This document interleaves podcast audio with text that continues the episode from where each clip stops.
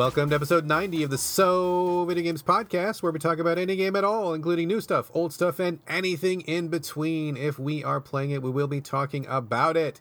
Today, we are recording on July 21st, 2018. My name is Brad Galloway. I am the editor of GameCritics.com, and I am also 50% of this here show. With me, as always, Corey Motley, staff writer at GameCritics. Corey, how you living, sir? I am doing well, Brad. You took a I did the NPR opening last week, and as usual, you did your quick, excited opening. It's much livelier than mine, so I'm sure you're keeping the audience awake right now. Well, it's good to have a couple different flavors at our disposal. It's good to switch it up a little bit. And I like to express my enthusiasm because I'm excited to do the show. I've been looking forward to it all week. We just got done with a killer, killer banter section. I don't know if you listen to the banter, folks, but if you are one of those people who does listen to the banter, you are in for it this week. You better strap in, no, get a cup of water, no. get some snacks. That's a good piece of banter. True, truth, truth. This is I'm like, telling the truth, aren't I, Corey? This is like putting a lot of pressure on me because I made up most of the banter for this week. So now people are going to listen to it and they're going to be like, "Oh, this banter ain't shit," and it's going to be all my fault. No, that was ju- that was juicy shit, dude. That was juicy shit. That was some good soul searching, honest human expression, discussion, emotion, examination. That was good stuff. If you're a banter fan, you're going to be in for a ride this week. Also, we do have an extra, extra, extra little bonus part at the very end. My son Whitaker uh, has recorded another game review, and he also has some recommendations for games for other kids to play. That comes courtesy of a request from Michael London in Sweden. Thank you very much, Michael. Also, apologies for taking forever to get that done. But it is done. It is here. It's going to be at the end of the show, after the regular show, after the banter. It's at the very, very, very tail end of the show. So stick around for that if you are a fan of my son Whitaker. He's got some funny stuff to say. But otherwise, we are going to get right to it. Corey, this week you are covering the Spectrum Retreat. I don't know almost anything. Mm-hmm. Wait, no, that's wrong. I don't know. Wait, English is tough. I don't know anything about this game uh, at all, except for it's some kind of a puzzly walking sim, got robots, something, something, something sort of a game. So please, sir, tell us the Spectrum Retreat. What is it all about?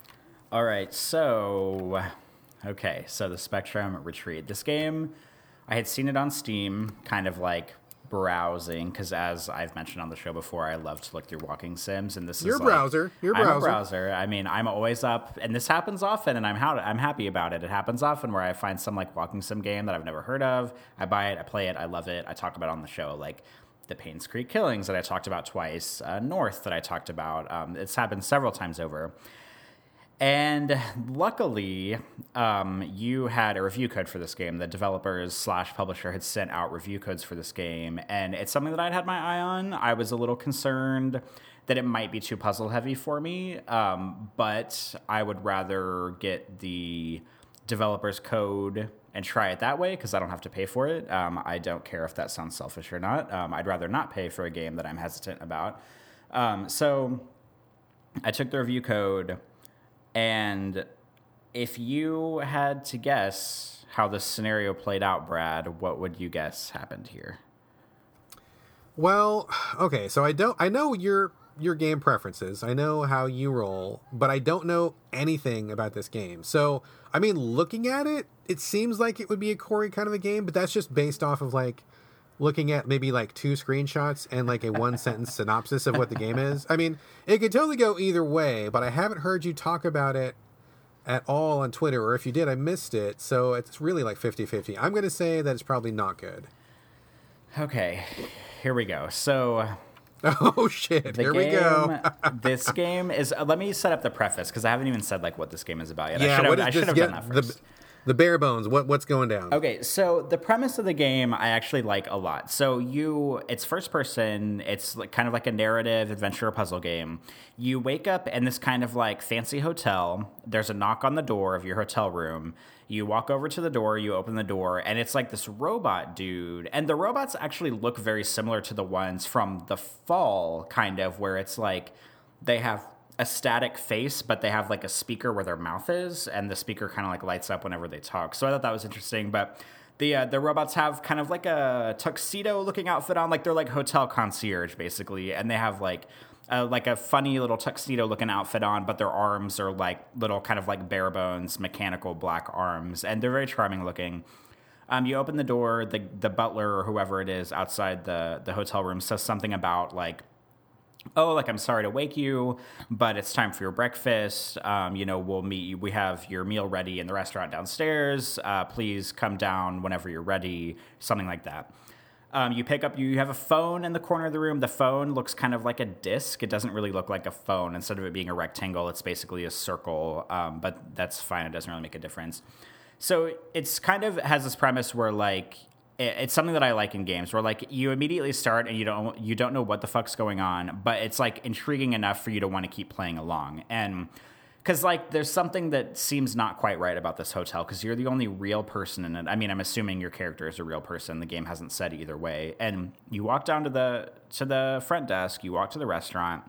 There's like a hostess in front. She's also a robot, and she kind of says like, "Oh, your usual table's ready. It's in the back. You sit down. You eat your meal." And then after you're done eating your meal, your phone rings and it's another, I'm presuming, a human woman on the other end of the line. And she's like, says something about like, hey, we're gonna get you out of there. Um, you know, you're stuck in this um, in this like system. We have a way to get you out, but you have to. We can only give you as we don't want to overload you with information, so we're only going to feed you as much information as you need to know in order to get out. And so the pre- the whole premise of the game is basically you're stuck in some kind of I think it's like a VR kind of thing. You're stuck simulation or something. Yeah, sure, sure. you're like stuck in like a simulation of this fancy hotel that was built by this like software company, and uh, they're kind of like holding you prisoner in it in a way, and the robots are there, and they're not like abusing you or like you know like capturing you or locking you in your room or anything, but you have to play along um, like with them because if the robots sense that anything is out of order, um, the game leads you to believe that they'll like do something, and that hasn't happened yet. So I don't know if they like attack you or something. I can't imagine that would happen, but you have to like be subtle about the way you're going about your day, but you get to a point where you find these doors in the hotels that have a keypad next to them.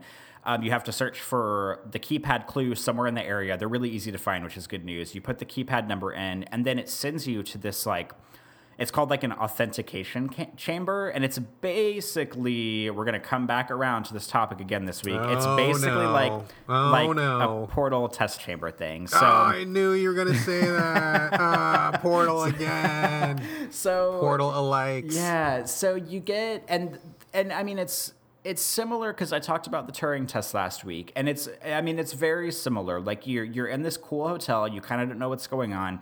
It reminds me a lot. I talked about this game a long time ago on the show. Uh, the game Ether One, which is another walking sim. It reminds me a little I bit of that. that. Because you're like trapped in a simulation, you have this like operator on the outside who's like feeding you info and trying to lead you down the right path to get out of there. I love Ether One. I don't think a lot of people have played it. I think it's absolutely magnificent. So um, you know, heads up on that game if you're interested in a good uh, walking sim that's similar to Myst, in my opinion. Um, love Ether One, but uh, but the Spectrum Retreat, like you get to these rooms and you go through these like authentication puzzles and it's basically like the rooms kind of look like test chambers. They're like kind of black and pristine and kind of grayscale looking and you know well designed and whatnot. But the point of them is that there are these big there's like gates you have to get through these kind of like uh, holographic looking or like hologram kind of gates you have your phone in front of you and there's different colored cubes in the area at first it's Oh just God, colored cubes. Oh, colored Jesus. cubes yeah Colored cubes. First, the first time it's just white cubes and red cubes, and so you have to like use your phone to like absorb. You like swap the cube colors. Like if there's a red cube, and you have and your phone is lit up white, you can like click on the red cube and your phone will turn red, and so you like Wait, and wait, then. it- you don't you don't take a selfie with a cube, do you? Because that No, would be no, kind no, of no, cool. no, no, no. Oh, that's a bummer. Absolutely, that would be not. nice if you did that. I would oh. like that. Developers, get on that. Um, so you like absorb the color and you like swap the color out on the cube and then if you have like your phone is lit up red then you can pass through red gates and so what ends up happening is you have to like set up the area to make sure that all the cubes are in the right spots because eventually you'll get to a spot where there's like a white, um, you know, like a white gate, a red gate, a white gate, but there will be kind of like a window between all the gates, or there'll be like something above where you can see above you, and you have to make sure that you like make sure the cube above you is red, so when you pass through the white gate, you can absorb the red color, get through the red gate, and like stuff like that. Oh, and yeah, yeah, So for the first Uh. like the first authentication session, it was like five puzzles, and obviously it's like easing you into the game. And I never got like really super stumped or anything. Um, but I could already kind of tell, like, okay, maybe this isn't like this isn't really going to be up my alley. And the reason why I wanted to play this game was because when I looked on like the store page for it on Steam, there were a lot of blurbs that were like saying stuff like, "Oh, this game has a really strong narrative focus. It gets you really pulled in with the story at the beginning, and it really it's not just like a puzzle game for puzzle's sake. Like it has a really strong narr- narrative focus, and that's totally up my alley because the problem I come to with these games, this is kind of what I discussed last week with the Turing test, is that you never know like what percent walking sim it's going to be and what percent just like straight up puzzle game it's going to be and i prefer more walking sim. I don't like just puzzle games for puzzle's sake. And so i got through the first like five uh, you basically go through like five puzzle rooms and then it kind of ejects you. You go back out into the hotel. And then whenever you get back out of the hotel, it kind of turns into like, you know, walking some kind of area you have to like explore a different area of the hotel. The objective is to get through every time you go through an authentication puzzle area, you can take the elevator up to the next floor of the hotel. And then there's like an authentication puzzle somewhere in that floor. And then you take it up to another floor. I think there's like four floors, and then you get to the roof. And I'm guessing the roof is where like the game ends. Like you get out and somehow they can extract you or something. Um, and whenever you get to the authentication rooms, it kind of tells you on your phone, like when you get there, how many puzzle rooms are going to be ahead of you. And the first one, it's just like five. And I was like, okay, like that's not a big deal. There's like five rooms. So I was able to do it. And then whenever I got to the second floor and got to the second authentication room, they started bringing green cubes in. So now you have white cubes, you have red cubes, and you have green cubes. So obviously the game the puzzles are going to get more difficult the more you play the game and they're going to probably introduce i don't know like a blue cube or a yellow cube or something i'm sure there's more colors down the line that they're going to introduce but i got through about three of the second floor puzzle rooms and then like whenever i got to the next puzzle room and he like holds his phone up i saw that there were like I, instead of being five puzzle rooms this time there were like 10 or something and i at that point i was just like you know, like I appreciate what this game is doing, and the the plot is like honest to goodness, it is intriguing. Like I want to know what's going on with this hotel, and I want to know that like the lady who's your operator, who's doing the voice acting over the phone, she's phenomenal. Like I don't, I, I haven't looked up who she is, but she's a great voice actress because she sounds like frenzied and scared, and she's explaining things to you in a really good way that seems very real. Like the script is well written for her,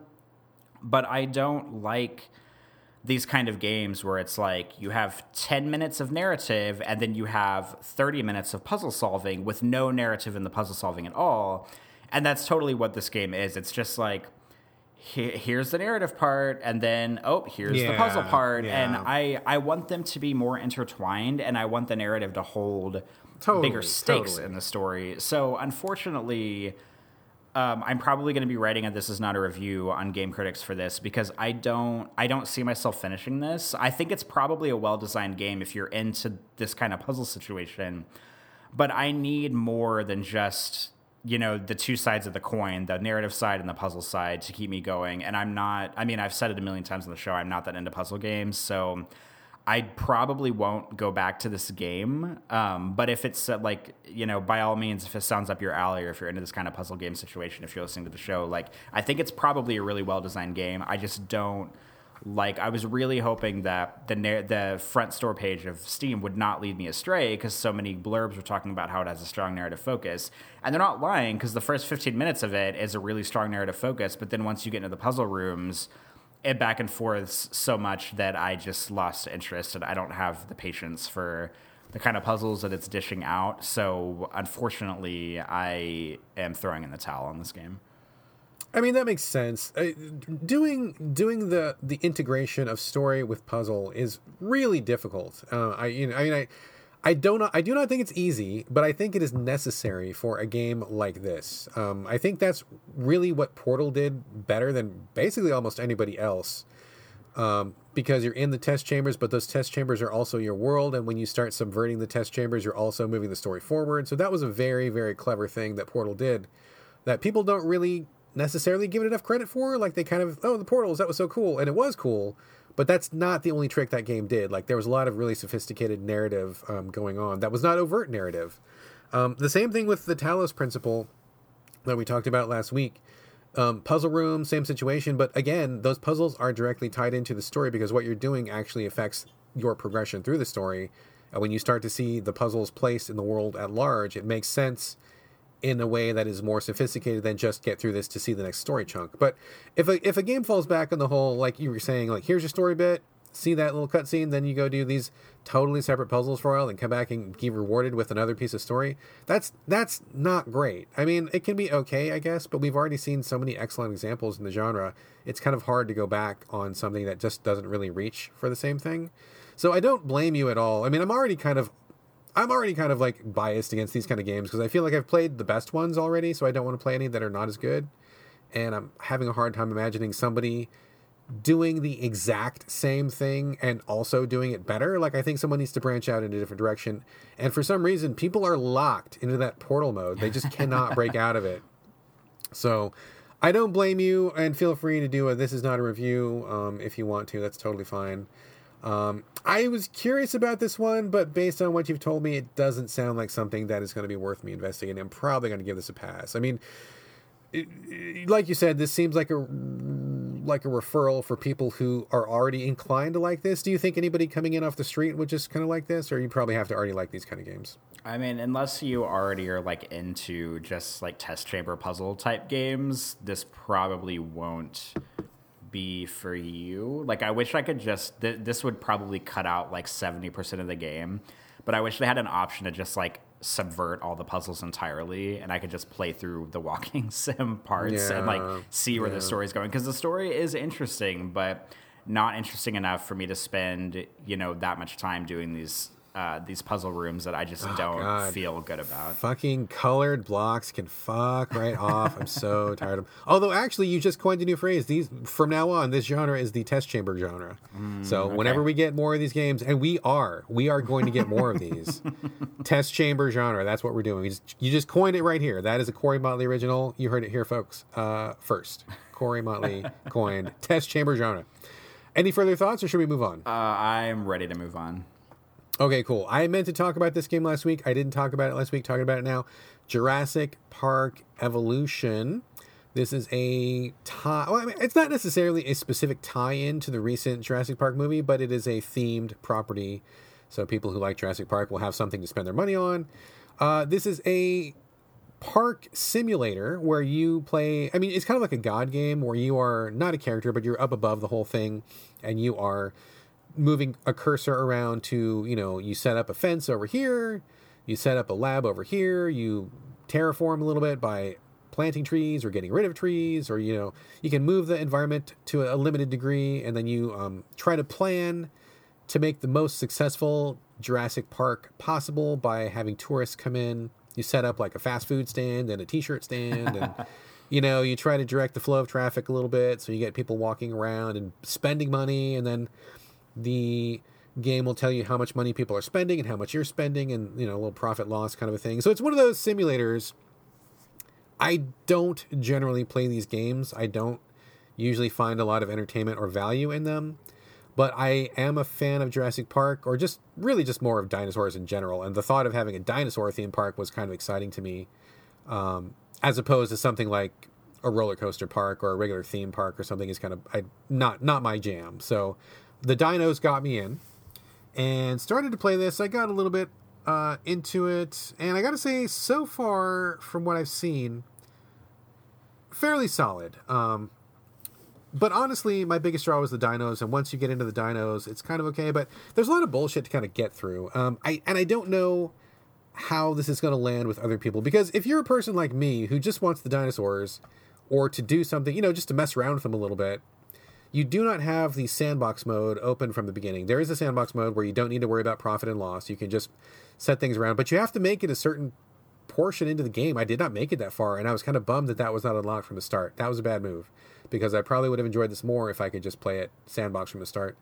Uh, also, just kind of, I'm just not really interested, or I don't really have the patience for the kind of stuff that I think this game wants you to do. Like, I don't really want to like I want to just erect a building and have it work. I don't want to have to set up like a power plant that's nearby and then set up the electric um, cables that go from the power plant to the substation to the store that I just erected. This is like Sim City all over again. Yeah, I mean, basically, I mean, I'm not really a SimCity fan. I haven't spent a lot of time with any of these genres, so it's like, to me, there was like a lot of like minutia that I just didn't give a fuck about, and I was like, Oh, I don't want to do this. Like, I just, Oh, oh, super Such a minutia. good word. That's a good word. Oh my God. Oh my God. it.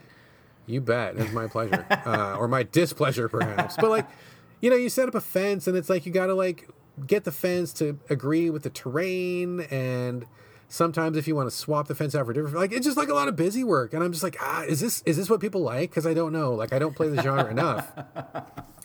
It just was really fucking. I I was not spending enough time building the park the way I wanted. I was just like, oh, there's trees here. I got to knock down these trees. Okay, knock down these trees. Oh, there's water. I got to fill in the water. Okay, get the fence over here. Oh, this fence doesn't go here because there's a bump in the ground. Okay, f- you know, bulldoze this down, then put the fence down, then get this thing around here, and then oh, okay, wait, wait, these people aren't walking the right way, and then oh, okay, oh shit, there's not enough power cables to go here. Okay, build another power plant, get the substation, connect. Uh, like fuck, like I don't want to do any of that stuff. Like it's boring. It's really boring. Um, I and I and again, again, folks, please don't don't think that I'm just hating on this game. I mean, this could totally be like the best sim game ever, but like I don't play these games often, and I don't think that I'm a customer.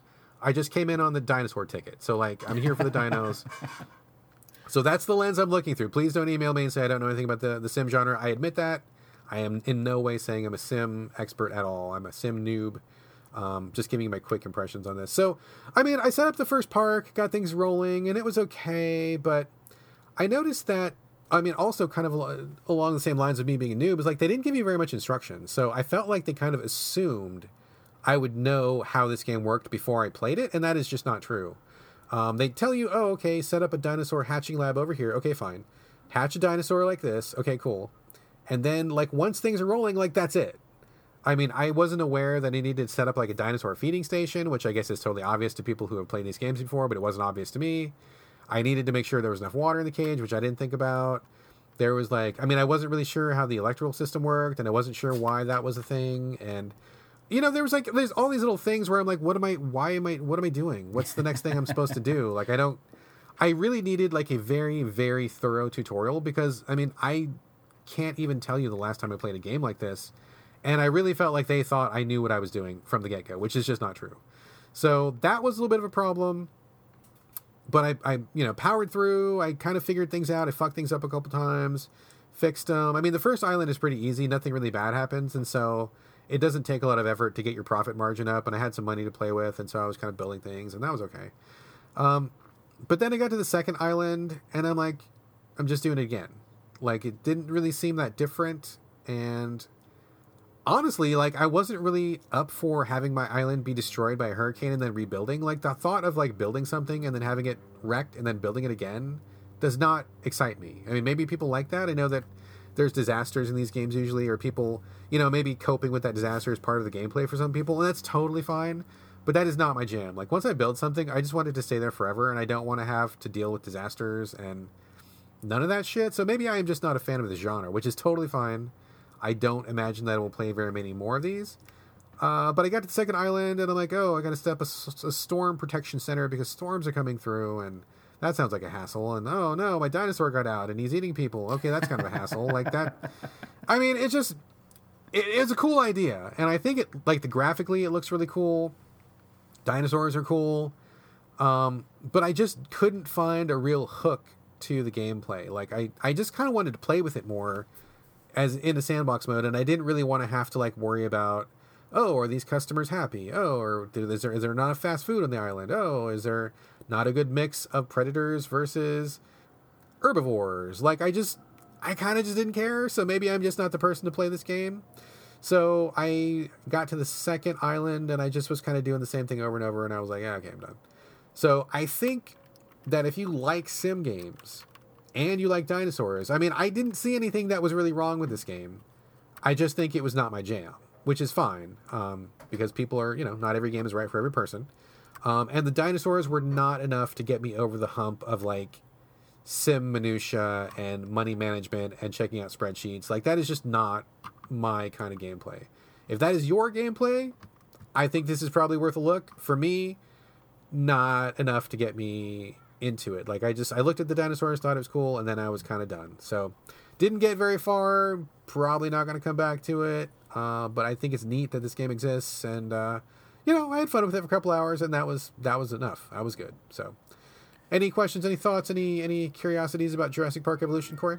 I all I can think about right now is whenever I was younger, my brother played. He likes playing SimCity and just The Sims a lot on PC, and we're talking back in like probably like 2000, roughly like early 2000s, and he was the kind of person who would like build a city in SimCity, and then he would manually make natural disasters happen just so he could like watch the cities like burn and like tornado and disintegrate and he would build houses in the sims and he would do he would like be that guy that would like lock people in a room with an oven with no door to get out and like hope that they would like light the room on fire and like burn down the house or something so i feel like if i got my hand i mean i'm not i didn't play the games like that but this seems like the kind of game where you could just like unleash the dinosaurs and let them wreak havoc? Is there like, and like, is that like a, I guess, what am I trying to say here? Like a thing that could lure people in in a certain way? Oh, for sure. Absolutely. Like once you get your park set up and you've got a couple T Rexes running around, or like when you have the, the carnivores running around, um, you can totally like open the gates and let them out, and they'll like go and start eating people, and they'll start wrecking shit. So like, if you want to do that, like you can totally do that. And I probably would have done that if I was like straight into sandbox mode, but I was like, I was kind of too concerned about fucking myself over because at that point I was still thinking I would like make more progress, and so I was like, well, I'm not gonna eat a bunch of people because then they're going to sue me and I'm going to lose a bunch of money and then I'm going to have to rebuild that dino again because making the dinosaurs is real expensive and like I mean why would I fuck myself over like that? Uh, but if it was sandbox, I probably would have done it. But yes, if you want to let those monsters loose on the island and, and watch them chomp people, you can totally do that. I mean, storms will come through. Like, I mean, shit will go down. Like, stuff will happen. And if that's your jam, you know, you can do that. But uh, for me, that doesn't sound fun. I've never been a Sims fan. I don't get into doing that kind of stuff. It's just, I mean, not like it's bad, not criticizing it. It's just, it's not for me. So that's, you know, that's where I'm coming from. Gotcha. Much like how test chamber genre puzzles are not for me. Oh man, Jesus Christ. Okay, moving on from Jurassic Park Evolution, I am extremely, extremely curious to hear you talk about The Long Dark, and I'll tell you why. Because I've heard about this game for fucking ever and a day. Heard many, many people talk about it. I know all about it. I think Dan Weissenberger has reviewed it at least once, possibly twice at Game Critics, so I'm pretty familiar with it. And I went to PSN yesterday, and they're having a flash sale this weekend. I don't think it'll be still going on by the time the show goes up, but Anyway, and I'm like, oh, The Long Dark, it's on sale. It was for like 11 bucks. And I like, I clicked on it, put it in my cart, and then I went to go buy it, and I'm like, mm, pause. And I'm like, you know, am I really going to want to play this? I think I want to buy it just because I've heard about it so many times, but I'm not convinced it's my thing. So when you when you put those on the script, I was like, oh, perfect fucking timing. I, I'm like, I'm gonna hear what Corey says and then I shall decide to do with my with my eleven dollars. So, Corey, please tell us about the Long Dark, what it is, your history with it, what happened, what's what's the deal with the Long Dark? Okay, well, first and foremost, I I owe. I'm just gonna like own up to it right now and just say that I kind of owe this game a little bit of an, an apology before I even start talking about it because what happened here was um, friend of the show Joshua Jackson, who by Joshua the way Jackson, what's up? told me that I can just call him Josh from now on on the show, even though I told him no, that... no, no, no, no, no, no. He is Joshua Jackson. That is who he is.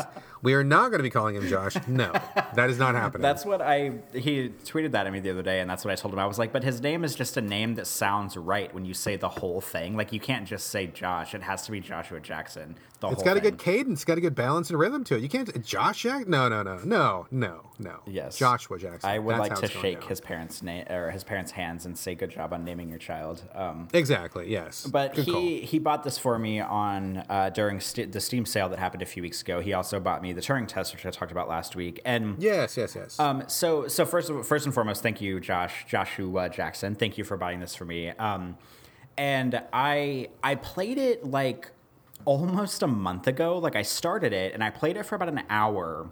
And I remember thinking, okay, I need to talk about this on the show. And I can't remember what happened where I ended up like subbing in a different game or like I had another game that was bigger or more that I had played more that I wanted to um, talk about. So what happened was, and this is like a situation I don't want ever want anybody in, but I just kind of found myself in this situation is that I played it for about an hour, like on, I think it was literally on the 30th of June. So it was like almost a month ago. And then I did not play it for three weeks. And that's not to say that it's a bad game. I just had other games that I was more interested in playing first. And I went back and because I was like, oh shit, I'm, we're talking about this on the show tomorrow. Like, I need to kind of give myself a refresher on it because if you play a game for an hour and take three weeks off, like, you kind of can't remember a lot of what's going on. So I played it for about an hour, about an hour and a half or so this morning before we recorded, just to kind of get myself back up on it. And so I I just want to say sorry because like I'm probably going to get some details wrong and if the uh, creator of this game, I think his name is Ralph something, um, I follow him on Twitter and I think he like is on, constantly on the prowl for tweets about the long dark. So, uh, hey, dude, if you're listening to the show, if you see me tweet about the podcast, you're listening to the show. I just want to say I'm sorry because I know I'm going to get some of these details wrong because I haven't played it in three weeks. But the game is about it's like a first person kind of survival sim narrative adventure game that it's episodic. I think only two of the episodes are out right now. And whenever I had been hearing about this game coming out, because it came out a while ago, maybe like six months ago or so, maybe longer than that, um, I was always interested in it. But it came out and it was like 25 or 30 dollars and i was like well like that seems a little pricey i'll wait for a sale and it seems like one of those games that like never ever goes on sale and i remember seeing dan's uh, skimming dan's review of it on at game critics and i remember him saying some things about it that just kind of turned me off about the game. Um, but nevertheless, I was still interested. It went on sale on Steam. Joshua Jackson bought it for me, and I played it. And I have to say, the beginning of this game is very rough to get into from a technical standpoint because the point of the game is you're a dude, you're flying you and like your ex girlfriend across this like Arctic tundra area. I don't know exactly where you are, and you crash your plane, and it, and it starts like the game starts when you crash the plane. You're on your own. You don't know where the woman is that's with you, and it basically like the opening tutorial is kind of like a you know like it throws you into the survival thing where it's like you have to gather sticks and stuff in the area. You have to build a fire. I mean, luckily the guy who you're controlling like knows how to do all this stuff, but. Wait, wait, wait. At any point, does your wife ever die and do you eat her? Uh, I mean, I haven't found. I, she's not your wife, first of all, and I haven't Oh, your found ex-wife, her. sorry, I haven't sorry. found her yet, so I don't know like what's happening with the story. Oh, you don't crash way. together? You, don't- crash you together, your- but she's like gone when you wake up. Like you pass out during the Oh, crash or something. okay. Um, and so, like the beginning of the game is like you trying to find her. Like you have to build your. The first thing is you build yourself a shelter.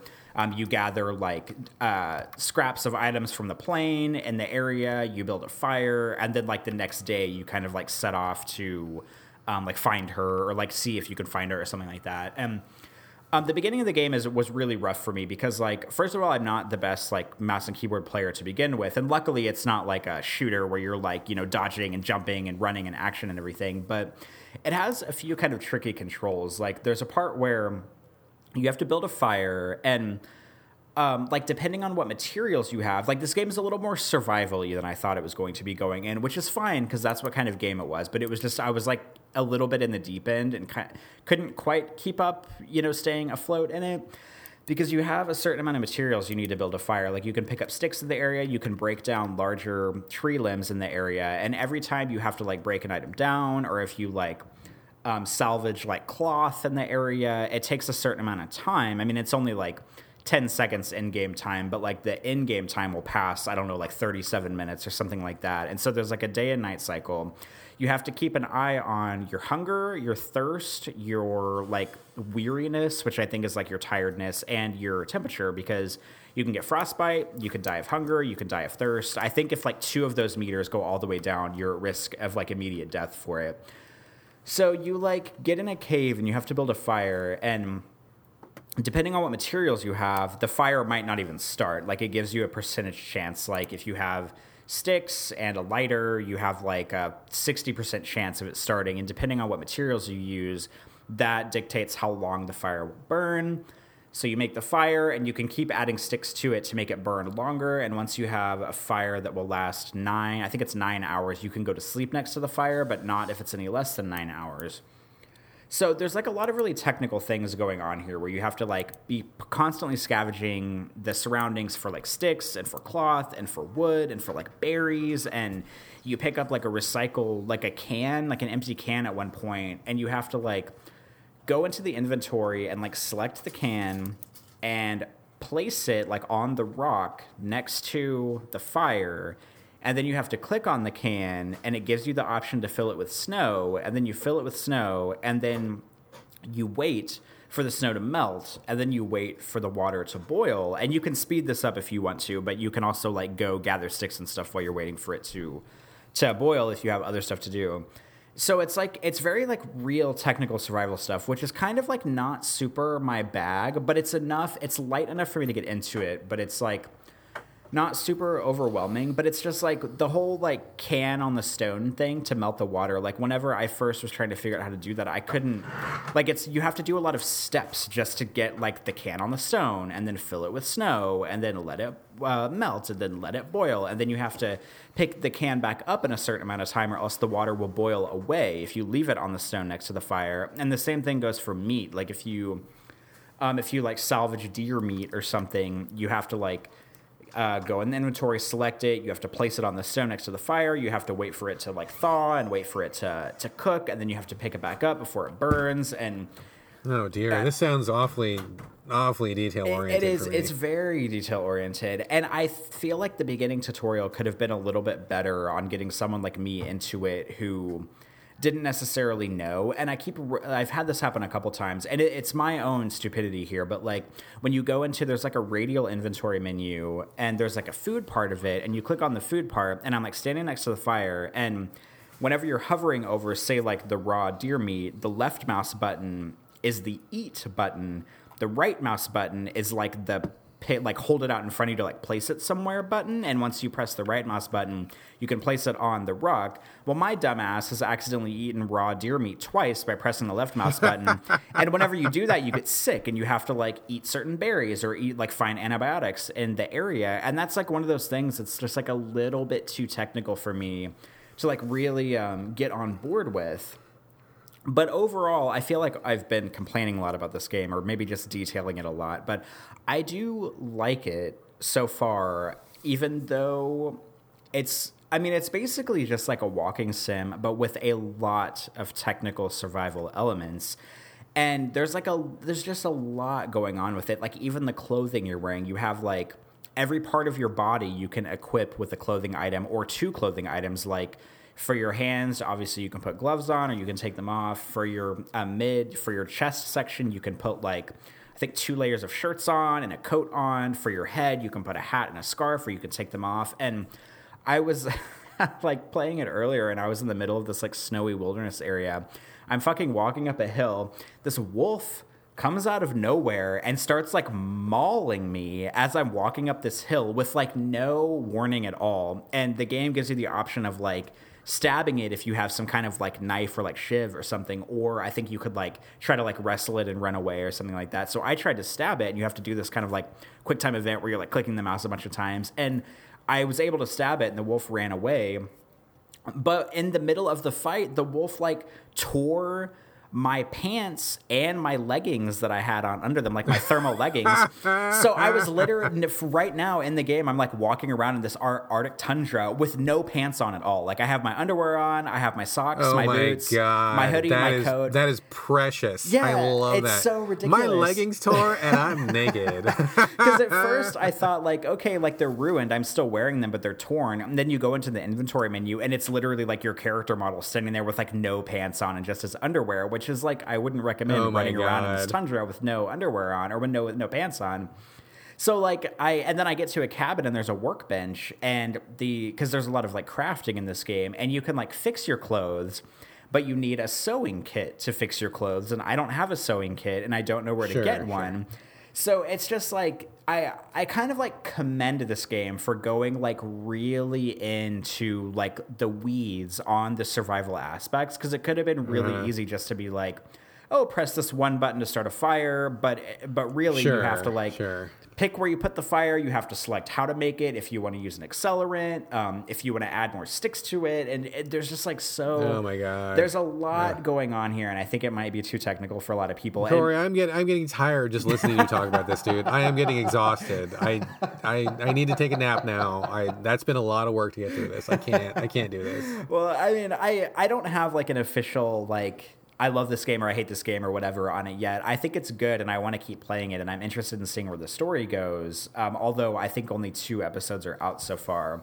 But I, it's really pretty. It kind of has like a cartoony look to it, kind of like a um, like a Firewatch e look to it, um, where it's not like super realistic. It's a little more like cartoony, um, which I think is great. yeah. It's got a great visual style. Um, I just wish that it would like hold my hand a tiny bit more because I'm I don't have a map, I don't have a compass, like I'm not exactly sure where to go. It's kind of one of those games where you're like exploring the wilderness and like even though you're not on the right track or you're kind of clueless as to where you're going, like you kind of just sort of end up on the right track anyway. So maybe that's really good level design and I'm just not sensing it yet, but I kind of wish it would hold my hand just a tiny bit more, but uh, but overall, I like it so far. Um, I'm sure I'll talk about it more on the show whenever I play it a little bit more and maybe finish both the first episodes. Um, but so far, it's fine. It's just a little, it's a little too technical and it's a little too scary um, to get into. But once you kind of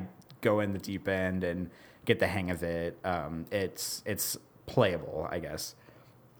Interesting. So a couple things spring to mind. I'm surprised to hear that's not finished because I remember when Dan reviewed it, he talked about that it was only half the game or whatever. And I was, I mean, I, I to be honest, I hadn't even considered that the game wouldn't be finished by now. So I mean, not not not to say the games are easy to make or anything, but it's been a while, and I guess that was surprising to me. So I'm definitely not going to buy it if it's not finished because I, I do not buy unfinished games. Uh, but also, this kind of raises a point that I've been thinking about lately where I keep running into these games where I feel like the devs are wanting me to do too much work. And I don't mean to sound like I'm a lazy game player or that I'm one of these millennials that needs his handheld and Snowflake, et cetera, et cetera. But like, I just I feel like with with the number of games that are available and everybody's busy lives, and if you're a grown up and just like you know like it's it's hard sometimes to get inside the head of the developer where they have have this idea this vision. They've been working on this for six months a year two years whatever. They're really super super familiar with their game but that is not always the case with somebody coming into it from the outside. And i think that a real skill that is lacking especially in the in the um, indie scene is like you got to really onboard me better. Like if you want to get me into your game if you want me to really love what you're doing like you've got to help me get in. And like i I know that some people are really up for that, like, oh, just don't tell me anything. Let me figure it out for myself. I want to learn everything, you know, through my own experimentation. That's great if you're that person, but not everybody is that person. And in a game like this, and, and other games recently I played, I really just want them to give me more, like, hold my hand longer, like, and maybe make it an option. You know, would you like, would you like the baby noob tutorial, or would you like the hardcore get good tutorial? Like, let me choose, right? Like, I will pick. Just please teach me your game. Let me know what's going on, and then once I understand it then I can take the training wheels off and then I can spread my wings a little bit. But I'm finding, I mean, and I've never, I have not played Long Dark, so I'm not, I'm not calling this game out specifically, but it, it sounds very much like this and other games have just been like, I just, I just don't have the time or the energy to really throw myself up against a game over and over and learn, you know, from the school of hard knocks and try to figure things out for myself. I mean, maybe I'm up for that sometimes, but like not in general. And if I'm not already on board with your game, I kind of generally don't want to do that. So if you have something that's good, like share it with me. Let me know what you're doing. Like let me in, and then I'll appreciate it. And then once I'm ready to take the next step, I can do that. But I just I don't have a lot of patience for games that are kind of like demanding that I meet them where they are. I'm I'm much more about like meet me halfway. I mean, it's more of a, a, journey between developer and player rather than I need to snap to and do whatever they want. And if it's it's it's their way of the highway, then I guess I'm taking the highway, right? So like I don't know. This sounds like a lot to me. This sounds like a lot, like in caps, like A L a lot, because I don't think that I'm up for tilting a can of snow a certain way and making sure that I don't accidentally eat the raw deer meat and like finding a sewing kit in the middle of a tundra. Like, uh, uh, I mean, cool. Like if that's your thing, cool. But like, I'm I'm kind of glad I didn't buy it now because this sounds like something I would spend 20 minutes on and then bail. So Yeah, I like I I mean, I'm having a hard time with this game because I do like it.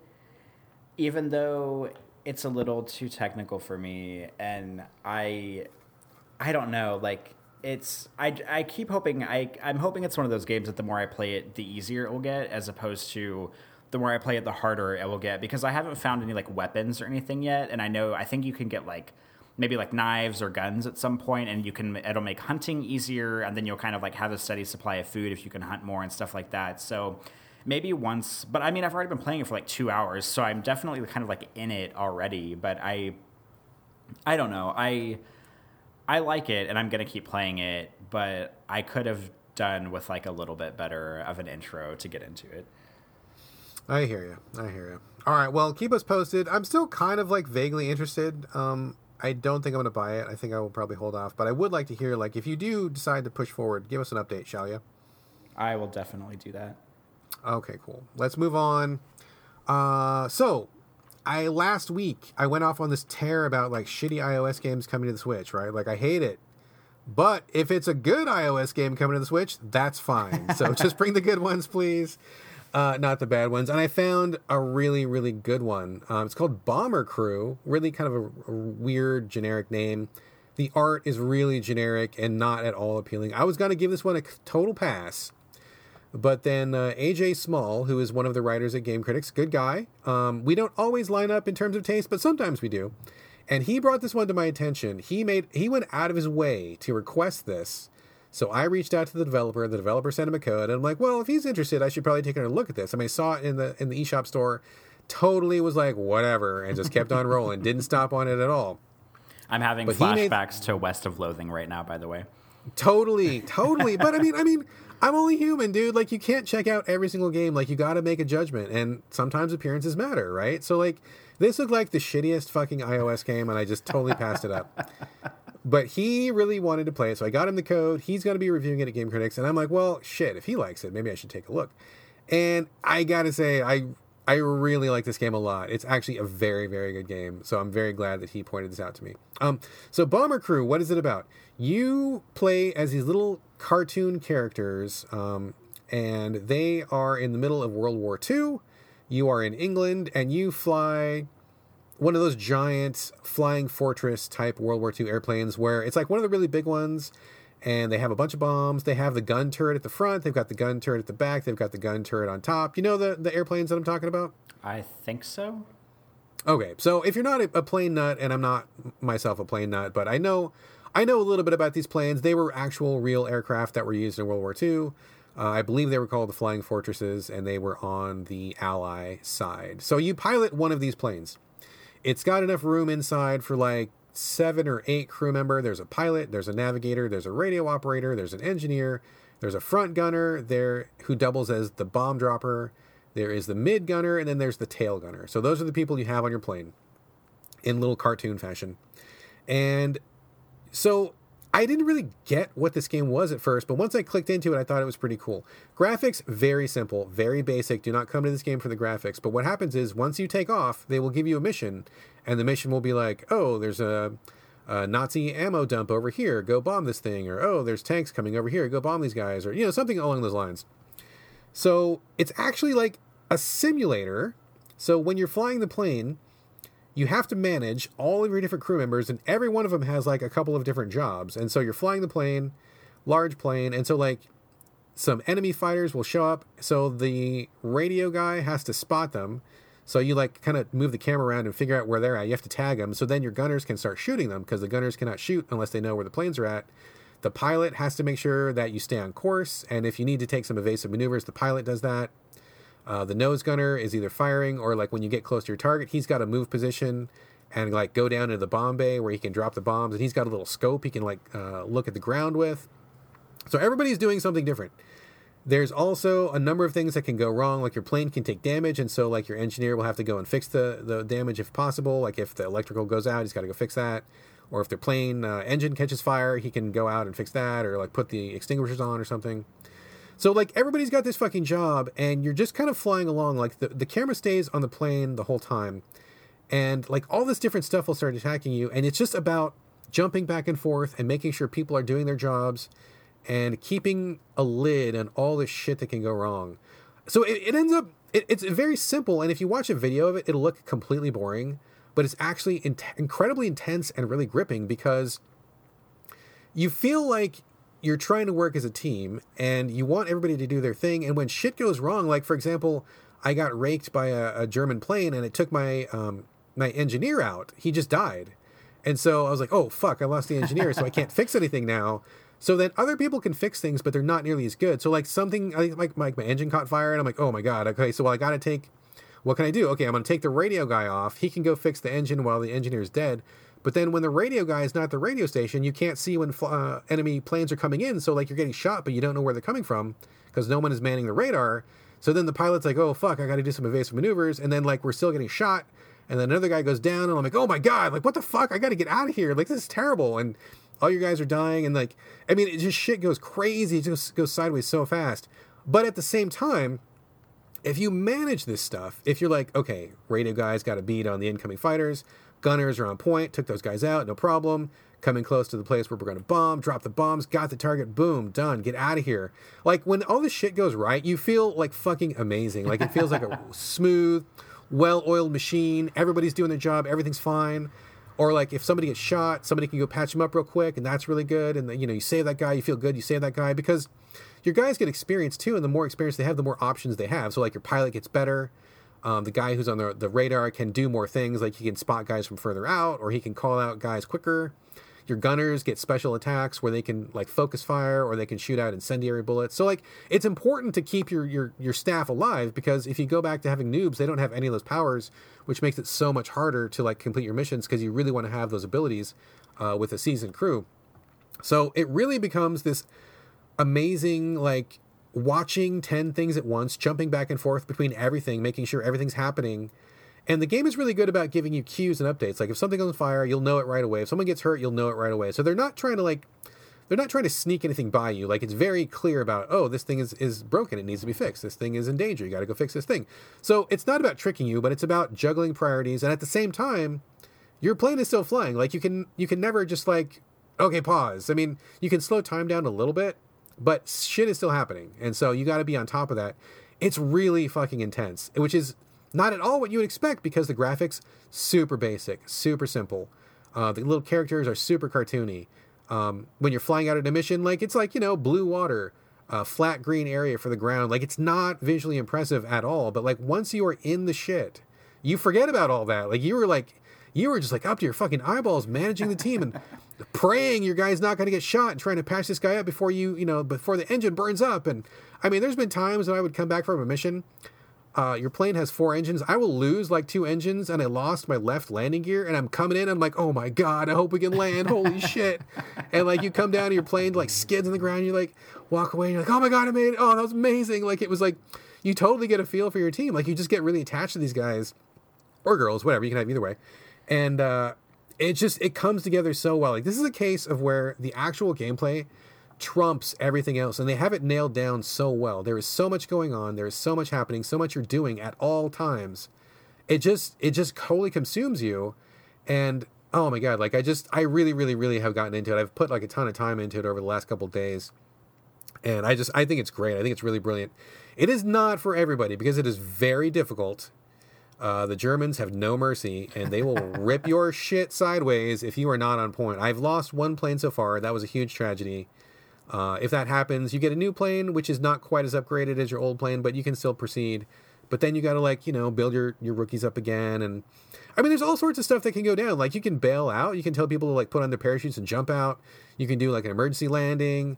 You can have like a little uh, raft on your boat. So if you guys uh, bail out over the water, they'll have a little survival raft. I mean, there's fire extinguishers and first aid kits and parachutes you can stock inside and that really matters. I mean what kind of plating you have on your plane? It's it's way more of a sim than you would think because it looks like the shitty shitty cartoony ios game. But it is actually amazing. It is fucking amazing. I love this game. It's hard as balls. It is very hard. And it's not the kind of thing that you want to just like marathon. I think i started out pretty hot and heavy the first couple days and now i'm kind of doing like maybe two or three missions a night before bed uh, because it can get a little repetitive. You need to earn money to upgrade your plane, and some of the missions repeat. But it kind of doesn't matter because it's so intense when you're playing. Like it's just moment to moment to moment to moment. Like you're you're never really on autopilot when you're doing this. Like you're constantly engaged, And it's been quite a while since I've had a game where I like I need to be 100% like awake and I need to be like my reflexes need to be going, have a cup of coffee before I play this because man, it can go from like successful mission to complete flaming clusterfuck in a heartbeat, and you got to be like on top of that. And it just it really made me think about what it must have been like for these guys during World War II. I mean, this is a real plane; these are real missions these guys are doing. This is real systems. I mean, you know, gamified somewhat, but the thought of like being in that for real, it's very easy to imagine, and it's very easy to imagine if you were over Germany dropping bombs, somebody shoots like your pilot. Oh my God, what are we gonna do? We got to do something now, like when that panic sets in, I mean, that was shit that people actually went through in World War II. So that's pretty amazing. And that kind of adds a new level to it for me. But aside from that, I just think it's a really, really amazing simulation. Extremely gripping, extremely in depth, very tense. I mean, I would never have expected that from this game, but I love this game. It's very, very, um, it is very my shit. It is very my shit, and I really appreciate it. So Playing it on the Switch right now, it is also on PC. It is also on Xbox PS4. It is also on iOS. Uh, this game is basically everywhere. Uh, check it out if anything I've said sounds remotely interesting. Corey, thoughts? This sounds like the very grown up version of Lovers in a Dangerous Space Time. Yes, it is. Yes, yes, yes. That same feeling of like, oh my God, get over here. Get on the turret. No, get on the shield. Oh, get over here. Like that shit. Totally like times 10 dude times 10 I have a hard enough time playing. I like Lovers in a Dangerous Space Time. I think it's a really well done game, but I have a hard enough time playing that, even with Patrick. We've done co op before on it. So I don't think I would last like 10 seconds with this game.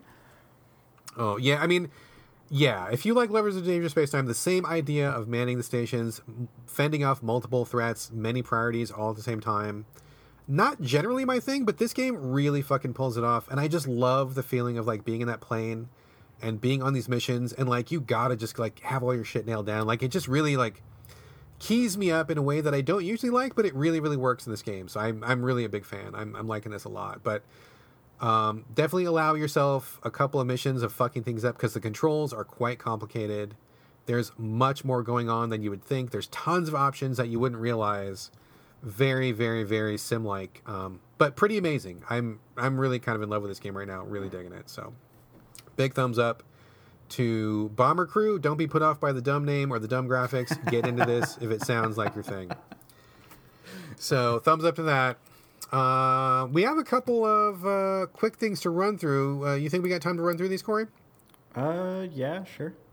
Really, really briefly, um, I want to give a quick in a preview sense, um, mentioned to Airheart Tales of Broken Wings. So again, preview sense. This is not a review. This is not an actual final decision on anything. This is basically you play a girl who has a plane in a world that is made up of floating islands, and you fish to earn resources.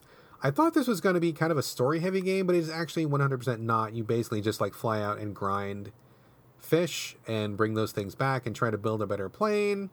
Systemically seems kind of interesting, but there's not nearly as much story as I was expecting. I don't know that I'm going to put much more time into it. So if you don't hear me talk about it again, don't be surprised. But that is Airheart Tales of Broken Wings in a preview sense. I also, in a preview sense, want to talk about Dead Cells. Have you heard of Dead Cells, Corey? I've only seen you talk about it on Twitter, and that's it so far. So I think this was kickstarted. I'm pretty sure it was a Kickstarter game. It came out on PC a while ago. I want to say at least a year or so ago. I heard an intense wave of fan adoration for this game. This game was the shit when it came out. I, I just like endless praise, endless praise, endless praise. And then it kind of vanished for a while. It's about to come out on Switch, PS4, Xbox One, and it is already out on PC. Um, so I tried it on PS4, and again, this is in a preview sense, not a review, not a final thoughts. But I was totally blown away by this. I thought it was amazing. Um, it's a 2D Castlevania ish like game where you play as, I guess you are the titular Dead Cells. You're kind of like a little blob of stuff, and you can take over dead bodies.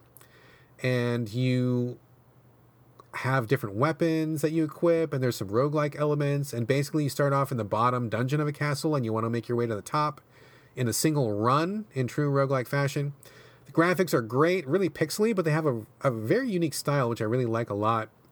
Colors are very strong.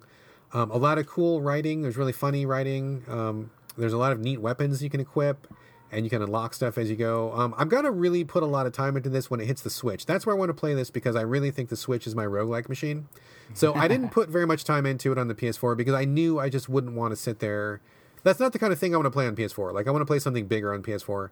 And I'm not saying that in negative. I just roguelike and Switch is where I'm at right now. So I pre-ordered this for the Switch.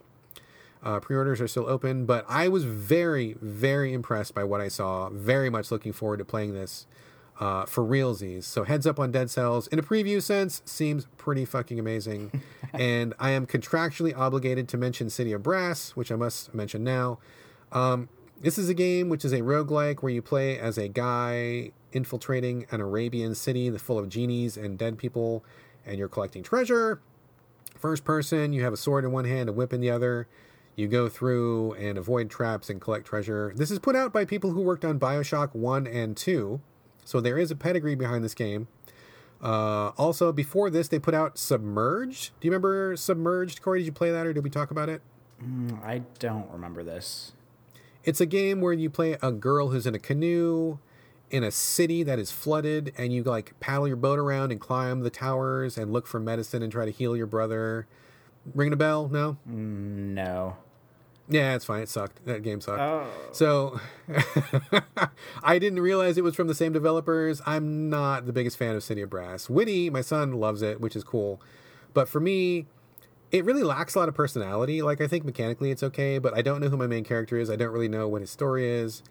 There's not a lot of personality. Like you're just going through room after room of traps and you're whipping skeletons and you're collecting treasure, but there's not a lot of purpose to it. And I really think that a stronger character and a little bit more story element would really help this game go a long way. But right now it feels very generic, very mechanics oriented, and I'm just not really feeling it. Like there's a billion other games that kind of do the same thing and do it better. So I mean, I guess it's okay. Like there's nothing really wrong with it, but it just is really boring. Like it just it just doesn't have that spark that really grabs you and drags you in. So City of Brass is is not bad, but it's not great either. And I really wish there was a stronger stronger narrative hook to it. But uh, anyway, so there you go. Three quick takes, two in a preview sense, and one uh, kind of I don't know half-hearted dismissal of City of Brass. And uh, I think that kind of wraps it up for the show. You got anything else you want to talk about before we uh, bring it on home? Uh, I don't think so. I don't think so. All right, cool, cool, cool. Well, this has been kind of an epic episode, uh, but this is now the end of the show. Um, hope you've enjoyed it. Uh, in the meantime, please remember you can send your comments, thoughts, feedback, ideas, anything else. Please send them to us, so videogamespodcast at gmail.com. You can also post comments for us at gamecritics.com when the show goes up there. You can also reach us on Twitter as a collective show at So Video Games. But more so, you can reach each of us individually on Twitter. Uh, my Twitter handle, B R A D G A L L A W A Y. Same for my Instagram handle, Corey. Where can people find you on Twitter and Instagram? Uh, my username is the same on both, and surprise, surprise, it is my first and last name. It is Corey Motley, C O R E Y M O T L E Y. Excellent, excellent. Well, that brings us to the end of episode 90 of So Video Games. We'll be back next week with another installment. And just heads up, we do have pretty substantial banter. And if you are a fan of my son, he's got some game reviews and some game recommendations at the very end of the show after the banter. So heads up on that. But in the meantime, this is goodbye from Brad. And bye from Corey. We will see you guys next week.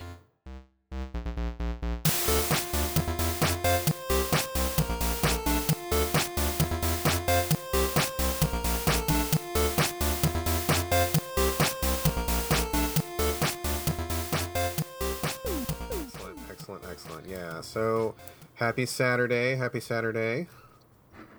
Wait, it is Saturday, it right? Is- It It is is. Okay. Saturday. yeah. in that zone where like I'm working and busy and like you look up and you're like, God, what fucking day is it? Like you don't even know what day it is, you know?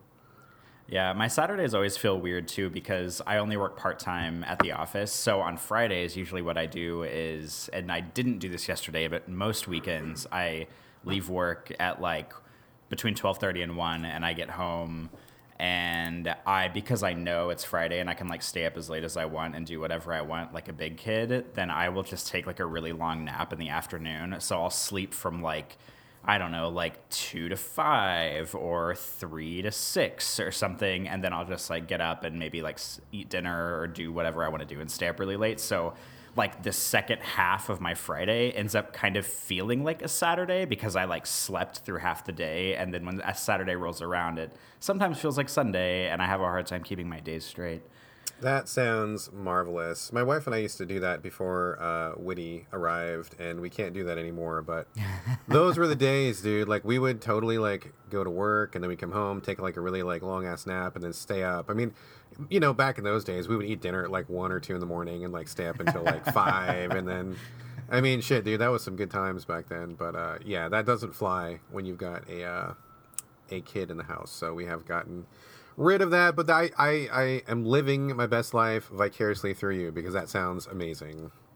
Yes, and that's reason reason one of like 652 of why I never want children because I like to live my life on my own terms and I I can barely I mean first of all I can barely like take care of myself so how am I supposed to take care of like a young child but I I'm too like selfish to sacrifice my wants to have a child so there's that well, you know that's a good thing. It's a good thing that you're aware of that. Although, I mean, I I would say that I, you know, we've hung out before in the past. You've got a pretty good like kind of a dad vibe going. Like I know you don't believe it, but like watching you interact with Whitty before, I could see some I could see some potential there. But I hear you also, and I think it's very cool. And I also respect that you are like introspective and honest with yourself enough to think that maybe that's not something you want to do because like i don't think anybody should be a parent unless they really really want to be a parent like I, I meet these people who like they I, like I swear to God, one of my friends um, had kids because her mom was pressuring her into it because she wanted grandchildren. And I'm like, dude, that is one thousand percent like the worst fucking reason to have a kid. I mean, shit like that, or shit like you have an oopsie, or you know, just like whatever. I mean, if you're not down, if you are not one hundred percent like uh, this is the next stage of my life, don't fucking do it. So like anybody who like says, nah, not for me, or you know, I don't want to give up, you know, XYZ or I have a certain lifestyle or whatever, that's great. Like, I totally support that because the only thing that happens when you have a kid when you don't actually want one is that the kid gets upset and turns out poorly. You get upset and you turn out poorly, and it's a bad scene for everybody. So, we've got enough people in the world. We don't need to, like, we're no, like, you know, uh, extinction level crisis. Like, we do not need more humans at the moment. we're covered on that. So, like, I hope that people would only have kids when they really, really want them. So uh, respect to you for for knowing your boundaries and knowing where you're at. And anybody else listening, like if you feel that's not your jam, roll with that. Don't feel guilty. Don't let your in-laws or whatever guilt you into having kids, and don't feel like you need to keep up with the Joneses. Joneses, and just just you know you do you, and then everything will turn out fine. So I I support your decision to remain child free. Well, thank you. That certainly means a lot, Brad.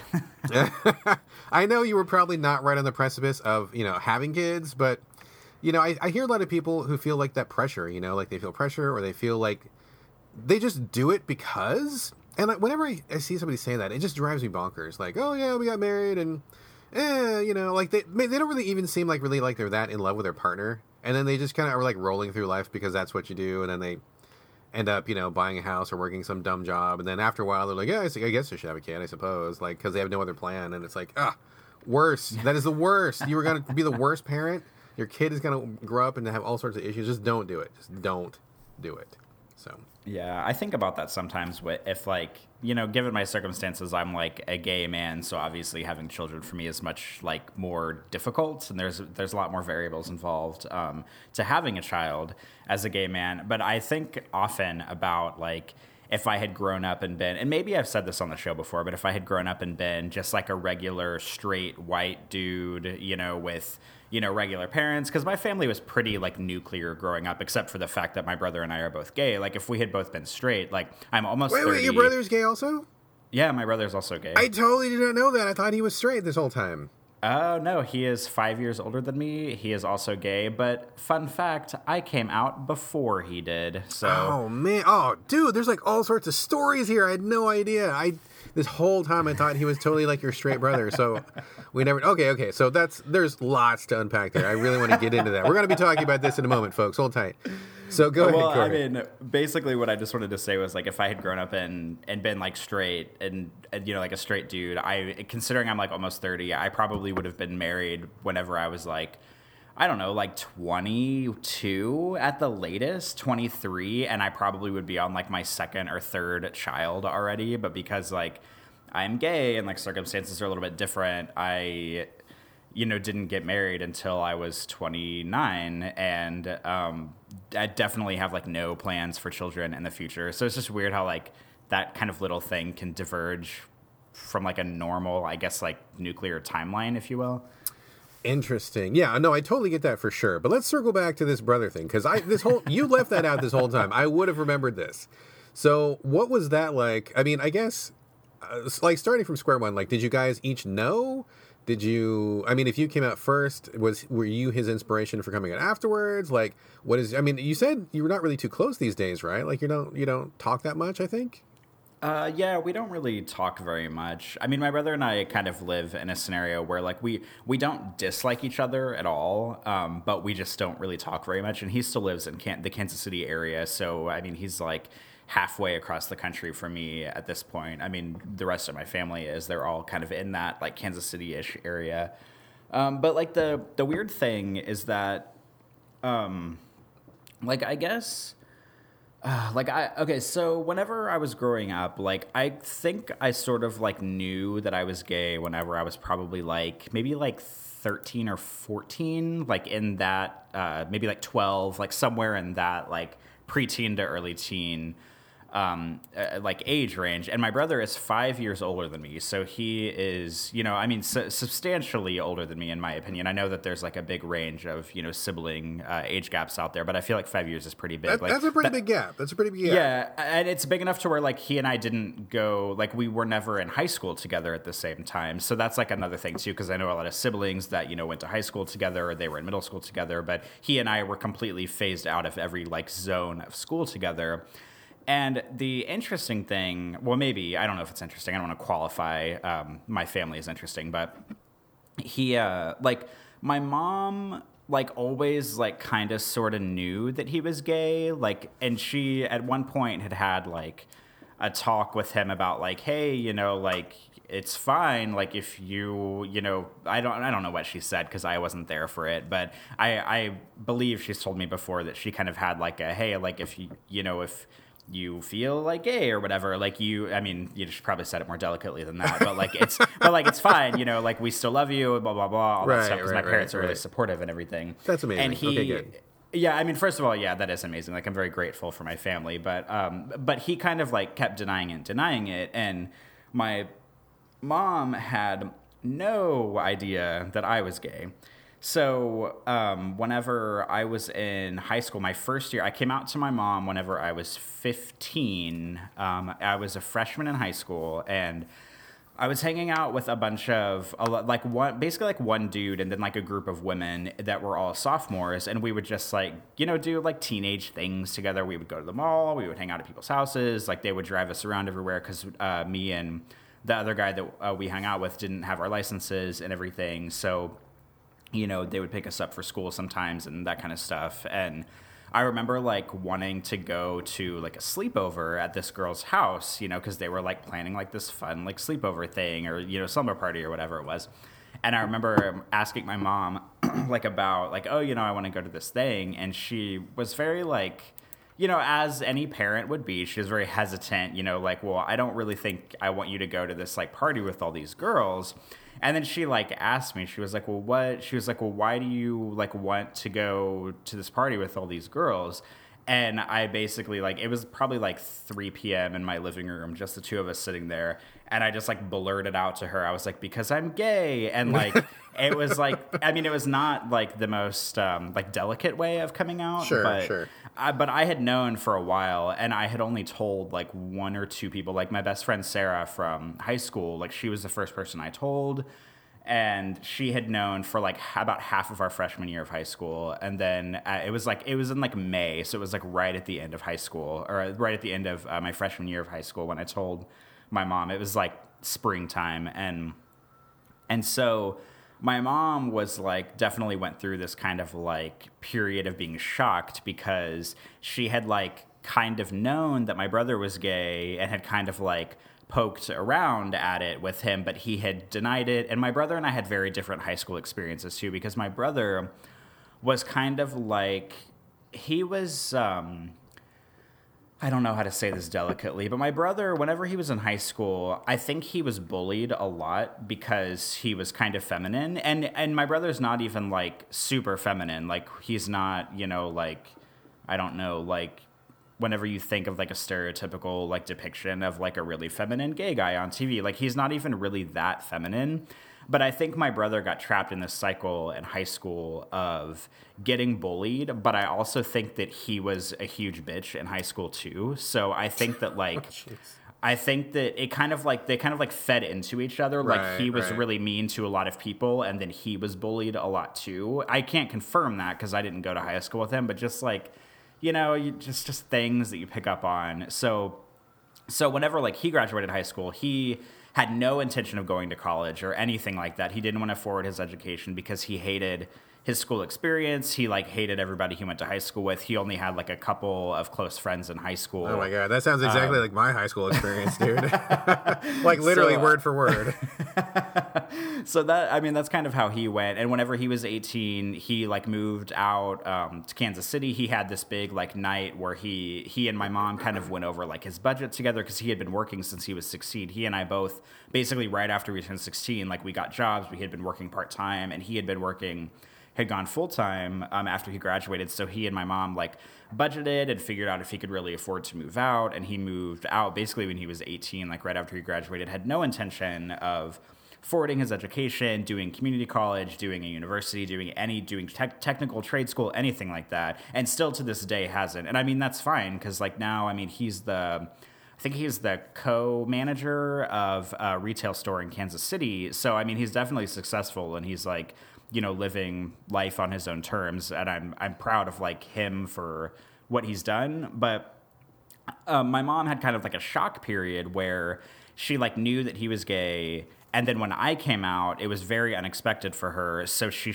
she sort of had this period where it was like oh my god both my like both of my only children are gay like i'm not going to have grandchildren what am i going to do and it was like a period of you know, shock for her for a few weeks. But of course, you know, she was always supportive and came around. But I remember feeling sort of a little while, feeling kind of like a, like a, kind of like a, like I was in a zoo or something. Like I was suddenly this like foreign entity in my own family for like a mm-hmm. week or two because like my mom just like wouldn't look at me the same way and my brother wouldn't either for like a week. And then it passed and it was fine. But it was just like, this short period of it being very strange like all of a sudden like i was a different person because i had come out even though i wasn't a different person at all.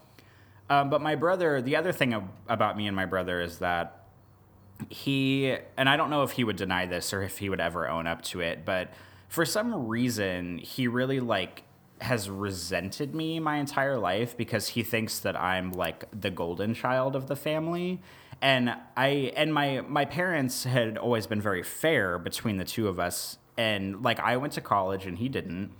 And but he had every opportunity to go. Like if he would have wanted to go to college my parents would have treated him the exact same way that they treated me. Like you know my parents helped me pay off my student loans. Like they took on like half the student loans and i took on the other half or something like that. And so they would have done the exact same thing for him. And like whenever I was done with my freshman year of college, um, the car that I had at the time, which was like 10 years old or so, like 12 years old, um, like the transmission went out in it and it was really shitty. So my parents is kind of like a, you know, like a graduation slash going to college present. They bought me a brand new car, which was fucking awesome. Like I feel very privileged and very grateful that they bought me um, a brand new car at the time. It was in 2008. And, but then like my mom co-signed on my brother on on like a car loan or she took on a car loan to get him a brand new car. And so it was like kind of like a similar situation, but he's always like had this weird like resentful grudge against me and I don't know like it's just one of those things at this point where like I don't think we can ever solve it. Like we would never sit down and be like oh, like why why have you resented me my entire life? Like it's just not really like a conversation that I'm interested in exploring. But it's just this weird like dynamic between he and I, where even though he is successful in his own way, he like thinks that like my parents like me more and that I was more successful and that I'm like the better child and I don't I don't really know how he came to be to feel this way about me. Um, but that's sort of like the dynamic between us and that plays into a little bit about why we don't like talk to each other as much. And even though i try to like meet him in the middle ground sometimes because like for a long time i didn't drink i didn't start drinking alcohol until i was like 23 and my brother's like drinks a lot like to say the least. And so like one year when i lived in omaha they came out to visit me for christmas which was like mind-blowing to me because like they my, my mom and brother came to omaha i should clarify and because i was the one that always went home to see them and like getting my mom to like travel is like pulling teeth so it was like awesome that they came to see me and i had like lined up some like cool like burger and beer places that we could go to because i thought my brother would like that so even when i like try to meet him halfway on like taking him to like cool like bars or something like it's never like the right kind of place for him to want to go to so he ended up like kind of complaining his way through that entire christmas trip which was kind of uh, unfortunate. So i it's just like i he's one of those people that i just can't please even if i try to meet him halfway and i uh, i don't i don't think it's anything we'll ever solve nor is it anything that I think either of us is like interested in pursuing to solve because we're just kind of living our own lives at this point. But that was a huge, huge nutshell of my coming out experience and my brother being gay and my family dynamic and all that stuff. That is super fascinating. Um, and just so people um, have a little peek behind the curtain, um, what we were scheduled to talk about was cat videos. So we actually kind of diverged a little bit. This is this is super fascinating, and I'm glad that we talked about this. And we we will get to the cat videos.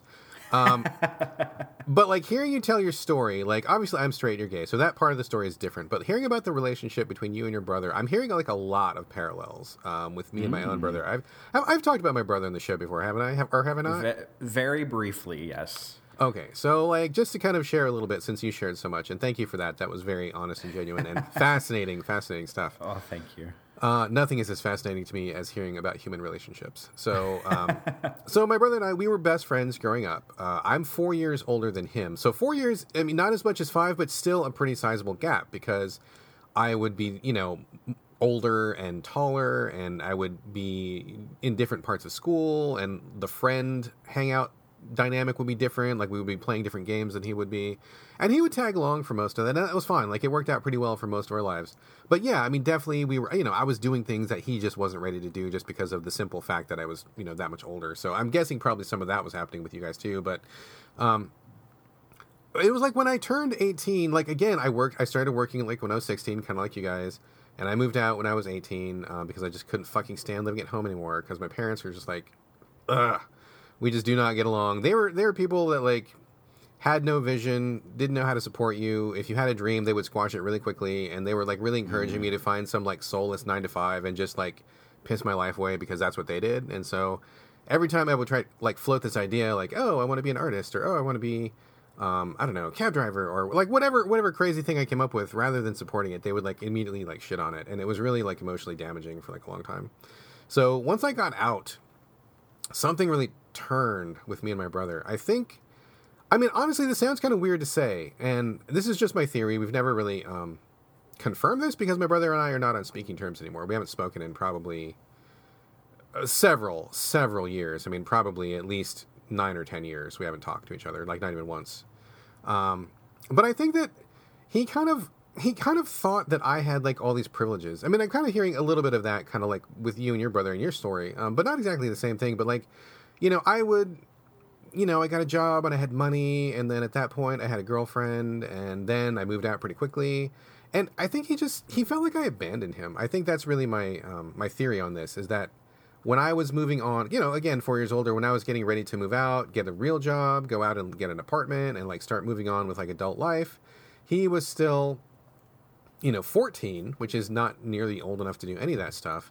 and I think that he just something he just felt like I really abandoned him for some reason. And I mean, I mean, understandable in certain ways because we were so close and best friends for so long and spent so much time together. But at the same time, you know, I mean, he would have to understand that like I would be growing up and that I would be spending more time with my girlfriend at that point and et cetera, et cetera. But I just I just don't think he really processed it and just never really came to grips with it. And so ever since then, things were kind of shaky, and he kind of like started having trouble in school, started having trouble with relationships, like with other not not romantic, but just like with other people, and he just seemed to kind of like start behaving really badly, which really kind of puzzled me. And I wasn't clued into that at the time. Like I was kind of just living my own life. I was 18. I'm not anybody's therapist. I was just doing my thing, and I just noticed that these issues were popping up. Um, and it kind of just escalated from there. Like I got a job, and then I started, you know, learning to, you know, manage money, which is something my mom and dad never taught me. So I was really doing my best to try to like, you know, hang on to my money and be wise with that stuff. A work in progress, not perfect, but you know, I started to work on it.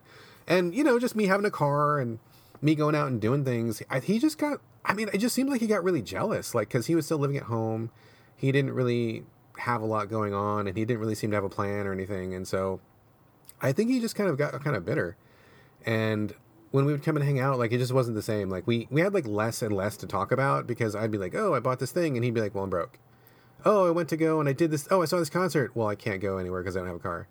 Oh, well, me and my girlfriend did this thing and it was really super fun. Well, I'm still single you know like and it just like we just like had less and less to talk about and it just it became just kind of a thing like it just wasn't even like a healthy difference it was just like kind of a bitter difference and you know you can't do that for other people. Like they got to do it for themselves. Like you can't just gift somebody a life you know? That doesn't work that way. Mm. um, so you know i mean a number of years goes by and it just got worse and worse and worse and i just it never really recovered. I mean he eventually found a girlfriend and had a kid and got a job and stuff but like i just don't think he ever really got past that feeling of you know perhaps me abandoning him or or or him feeling like he wasn't as successful as me or whatever. Um, and we just had never been friends since then. It's, it's never healed. It's never gotten better. Um, and like kind of like you, like neither one of us is really wanting to work on it or or improve it. We had we had kind of like a big kind of falling out at the very end where he said some really hurtful stuff that I felt like you know you can be mad, you can have a fight with somebody, but there's a certain line that you don't cross. Like you don't you don't like fight dirty when when you're mad. Like you know, there's a certain decorum that you must adhere to if you ever want to remain friends with somebody. And I feel like he kind of jumped over that line for me. And I mean, I'll put up with like a lot, dude. Like I'm a good friend. If you are my friend, I will be loyal to you, like basically forever, unless I feel like you have broken that loyalty. Like you've done something. If you stab me in the back, like that's it. Like I don't tolerate that shit. And I feel like he kind of crossed the line. So after that line was crossed, we haven't talked, haven't seen each other, and has just been really like estranged. And every once in a while, my mom will email me, and I don't have a great relationship with her either. But she's like, "Oh, when are you and your brother gonna make up? And it's been such a long oh time." And I'm like, "Fuck off, mom. There's no way that's happening. You can just drop that shit right now. Stop talking about it." So basically, yeah, families are weird, huh? They are weird. I'd like to piggyback off your mom comment. I feel like my mom, like she she's kind of like aware of the situation with my brother and I and she's not like in crisis about it or anything but I have a feeling that she like every once in a while will think about like the I and this is this is going to sound extra grim and I don't mean it to but there's really no other way to put this. I think that she has um like thoughts every once in a while about like feeling sad that she will die and that like my brother and I will not have like become like friends, if you will, or like have really like maintained our relationship well.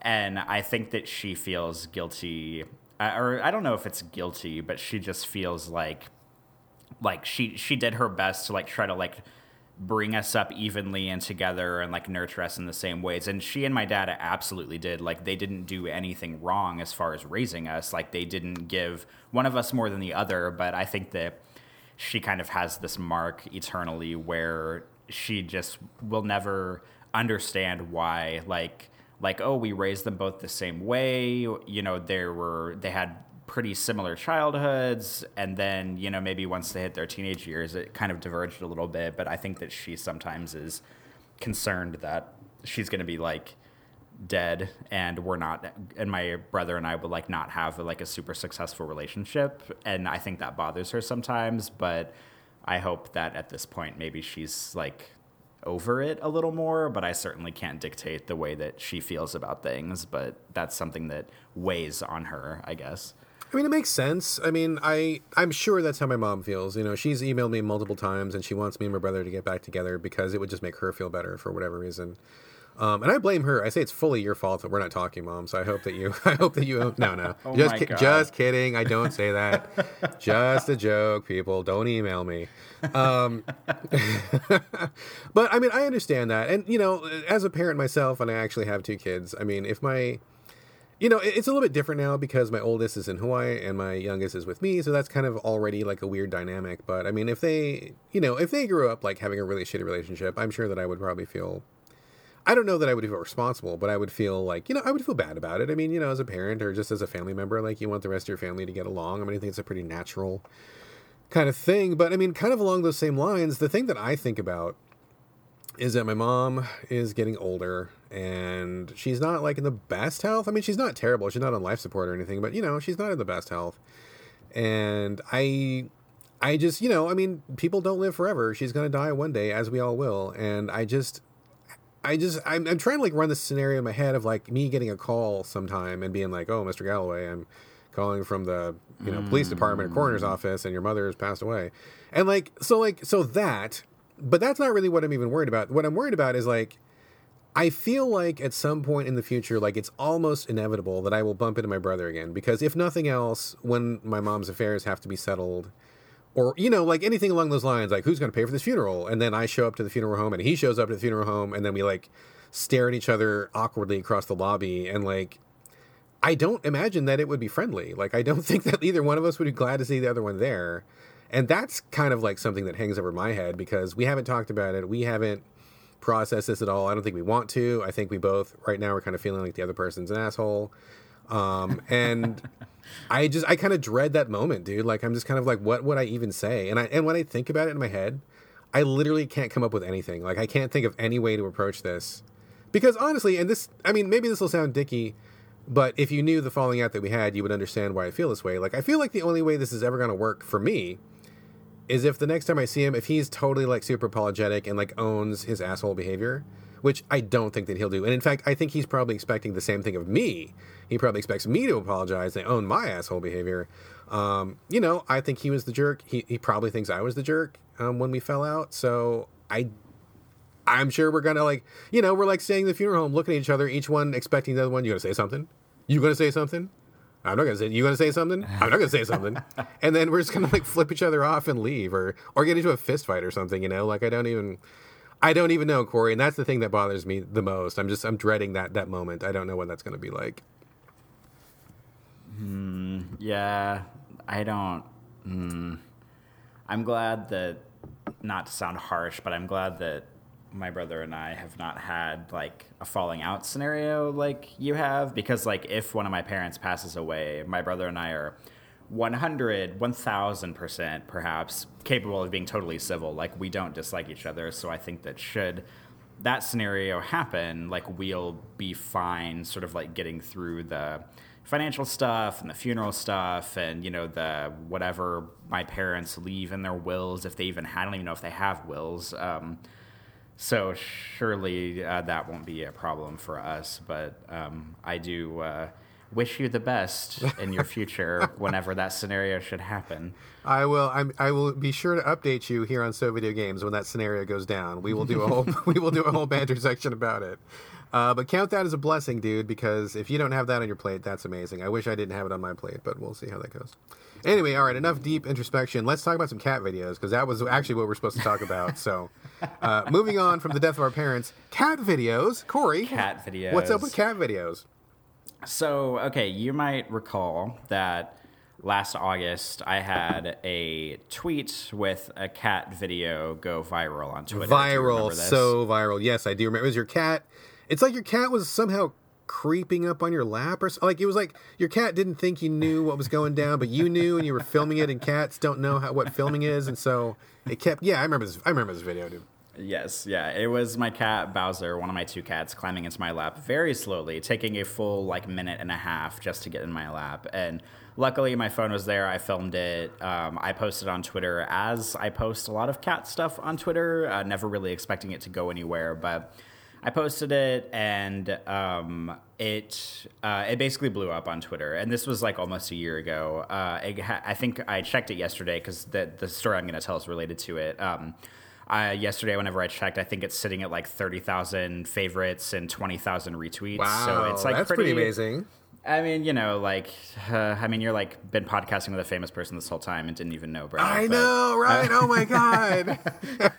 so okay so the weird thing is that and i think i talked about this before whenever i uh, talked about this last year whenever this happened on the show um, like the day after the tweet blew up um, i had a media licensing company call and email me and they were like uh, they were like, oh, you know, we're a media licensing company. We saw your video. We would like to license it, and we can like negotiate. They basically like you license the video with them, and then they like negotiate if like um, if like a company wants to pay to use it in an ad or like something like that. Like Totally, they kind of do the negotiations on your behalf. I didn't even know this kind of thing existed, but it makes perfect sense with how many like silly viral videos are out there on the internet. And so I thought, okay, sure, whatever. Like they're the only people that reached out. Like, sure, I'll license it. So it didn't cost me anything. I just like uploaded the video to them. I filled out like a few paragraphs of info about me and about Bowser and just kind of like about the situation. And, you know, totally didn't expect anything to come of it. And nothing did come of it. Like, you know, for about a week or two, I checked on, because I had like a login and password for the page for the company and it would have like the payment info on it. And of course, like nothing came up because I was like, okay, this is like a minute and 40 second video. Like, who the fuck's gonna license this for like something? Like, you know, nobody's gonna wanna sit at their computer and watch this like in an ad or something dumb for, for, uh, you know, for like almost two minutes. So, you know, it's it's a time that I look back fondly on my life, but I'm humble and realistic enough to know that like I wasn't gonna get like you know a million dollar deal with somebody for this stupid Sure. cat video. Sure, sure, sure. So yesterday I'm at work and Wait, wait, an wait. Did you get a million fucking dollars? no, no, no, no, no, no. Because I, because Um, I could, I could borrow a few if you got some. No, I, if I do, I will give you some. Okay, cool. sure, All right, okay. Go on, go um, on. Sorry. so I'm sitting at my desk at work, and an email pops up on my phone, and it's from the media company. And the let me see if I can find it. The headline of the email, because I was kind of I don't know nervous when I saw it. Um, the email just says, uh, "You just got paid!" with an exclamation mark. Congrats from Jukin Media, and that's the name of the company. And I was like, "Oh God!" So I go to the site, and I'm thinking, like, I'm kind of joking with myself out loud in my office, thinking, like. All right, all right. Like I bet it's like 25 cents, maybe it's like 80 cents. Maybe maybe $2 if I'm really lucky. Like it probably ran a single ad on YouTube or something, and I got like five cents per video or something like that. Because this kind of like residual thing is totally really small and stupid. Totally, totally. So I log in, and it turns out that the UK uh, news site, the Daily Mail, had licensed the video. I don't. I still don't know what it's for because I looked at the website and I didn't. I didn't see it. So I don't know if they're like prepping it for some kind of story or if they're gonna like use it for ads. I really don't know how they're using it. But they paid to license the video, and I got one hundred and forty nine dollars from Wow. them yeah, from them buying the video. I know that's not like, you know, a million dollars or anything, but I was expecting like a dollar or two. and I was like, totally. whoa, like $149. So, like, that's kind of a nice little thing. It took a year for that to happen, but I finally made a little bit of money off that stupid cat video. That's amazing. I mean, 150 bucks when you're talking about like these days in terms, like you said, like residuals and stuff like that, for like online. I mean, TV is different, like a lot much more money there, but for online internet stuff, pennies, dude, pennies. So for you to get 150 bucks, that's pretty amazing. Yeah, I was pretty, uh, pretty excited. And of course, the first thing I thought about was like, ooh, maybe I can put this money toward getting a Nintendo Switch. And I did not, and I have not yet, but I'm thinking about it because the credit card that I use, I know we've talked about my credit card situation on the Yeah, show before. yeah, the yeah, the yeah. credit card that I use, um, like has like credit card rewards where you spend whatever and you get like a percentage back. Well, I have right now, I have about $180 on in rewards that I can basically just put into my checking account from my credit card from using it, and now I have like 150 from the uh, from the go. media licensing thing. So like in the back of my mind, I'm thinking like, okay, maybe next week when I get paid, maybe I'll go get a Switch, but I'm still undecided on it. But I mean, it's like we're talking about like almost 300 like 300ish free dollars there a little bit more than that from using my credit card and from getting this dumb cat video license so that's like a switch and then some so who knows maybe i'll pick one up soon You should go for it, dude. The Switch is fucking hot right now. I um I'm loving my Switch. Like I know that I started off being kind of okay on it and it's kind of gotten warmer and warmer and I I love it now. Like I mean, I don't know that I would say it is my system of choice, but it almost kind of is by default just cuz I'm so busy. I've been extremely pleased with it, dude, and I'm playing it like a ton. So if you bought one, I think that would in no way be a bad move. I think that would be totally acceptable and appropriate. Yeah, I mean, like I've said on the show before, I know it's one of those things that I'm going to get eventually. I just don't know exactly when it'll happen, um, but it's definitely something that I want to get in the future. And, you know, worst comes to worst, maybe it'll be like a Christmas thing or something like later this year for me. But, um, you know, we'll see what happens. But yeah, I mean, uh, that's definitely nice getting 149 free dollars in the mail for taking a two minute video of your cat climbing into your lap. It's better than getting a kick in the junk, I'll tell you that much. I got a cat on my junk and $149 out of it. Win win. Best of both worlds. all right, dude, I got some stuff lined up, but you had one more. You, the Emma Guns podcast was on the agenda today. What is that all about? Do you want to like do some tennis ball bouncing and we can come back to this so you can talk about some stuff first? 'Cause it's not do, important, by the do way. your You thing want me to talk first about it? because no, no, do your thing first, and then I'll run through my stuff real quick, and then we'll bring it on to a close. Um, Okay, okay. This- this I just wanted to go for it. uh, mention the I've been listening to so I've talked about on the show before that I don't really listen to a lot of podcasts, but I've been listening to there's a show and this is going to be like way out of left field, you know, based on some of the content that we talk about normally on the show, but I'm listening to a podcast called The Emma Guns Show and it's ran by a woman in the UK. Her name is her real name is Emma Gunavardhana. And she goes by Emma Guns because her last name is long and ridiculous. is this like a porno thing? Because it sounds like a porno thing. it is not a porno thing. Okay, Um, just checking. uh, she has, I mean, for better or for worse, she has a great voice, so she could probably perhaps make it into a porno thing, but I don't think that's really her her intention with the show. Uh, basically, her podcast is about um, like she has a lot of like skincare and beauty professionals on the show, which is like not so. I know every once in a while on the show I talk about how like I wear makeup sometimes, but. Um, I'm really, I'm also really into skincare, which is like not, I mean, skincare is not makeup, but it's still like helping your face and your skin. And she has a lot of skincare professionals on, and she has some, like a few YouTubers that I watch. Like there's a couple of sisters, um, Sam and Nic Chapman, who do uh, makeup videos on the internet, and they're like two like British women, and they're really like posh and fancy, and they're like actual makeup artists. Like they've you know done like real they've been trained and are real makeup artists. They aren't just some like 16 year old in their bedroom who's playing around with makeup. Like they're actual um, like trained artists. And she had them on the show. She's had um, a couple of other skincare professionals. Like there's a woman named uh, nadine baggott and caroline hirons who she's had on the show. And i've been listening to it um, and overall, I mean, I doubt there's a lot of crossover with the people that listen to the show, with the people that would like want to listen to a podcast about like skincare and stuff. But she talks about some. She has like lifestyle, quote unquote, guests on too every once in a while, where they talk about like, you know, about like stress and about mental health or about like dieting and stuff like that. So it's more than just like having people on and talking about like the your like face or whatever. Um, but something that I wanted to point out that I that's also kind of a complaint about the show, and I I think I like already know what you'll think about this, but I just kind of want to like run it past you. But it's something that really annoys me about her show, and maybe I should just like leave a review on iTunes for her so that way she can know this or something. But I can't really be bothered to like actually act on it that much. But something that annoys me about her show, and I know other podcasts that do this too, and I think it's annoying every fucking time I listen to a podcast that does this. Whenever you start one of her shows, she literally takes like six minutes at the beginning of every show to talk about what her and her guest are going to talk about on the show.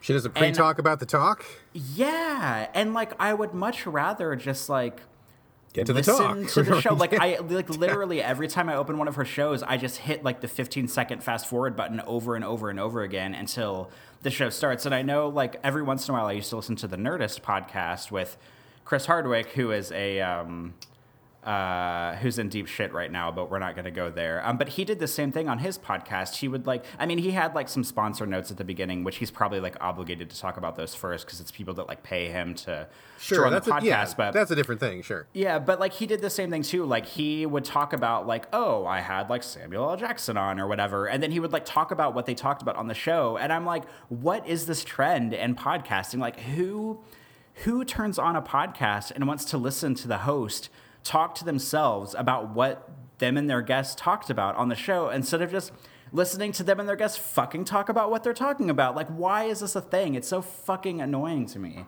Well, if it's like, I mean, I guess it depends on the scope because I've I've heard some podcasts and I've seen some TV talk shows where like you, you start the show and they're like, okay, so coming up we talked about tiny homes and we talk about hamburgers and we talk about beer. Coming up next, and they tell you like you know to give you like kind of a heads up. So like if it's maybe a topic you don't give a shit about, you can you know nope out.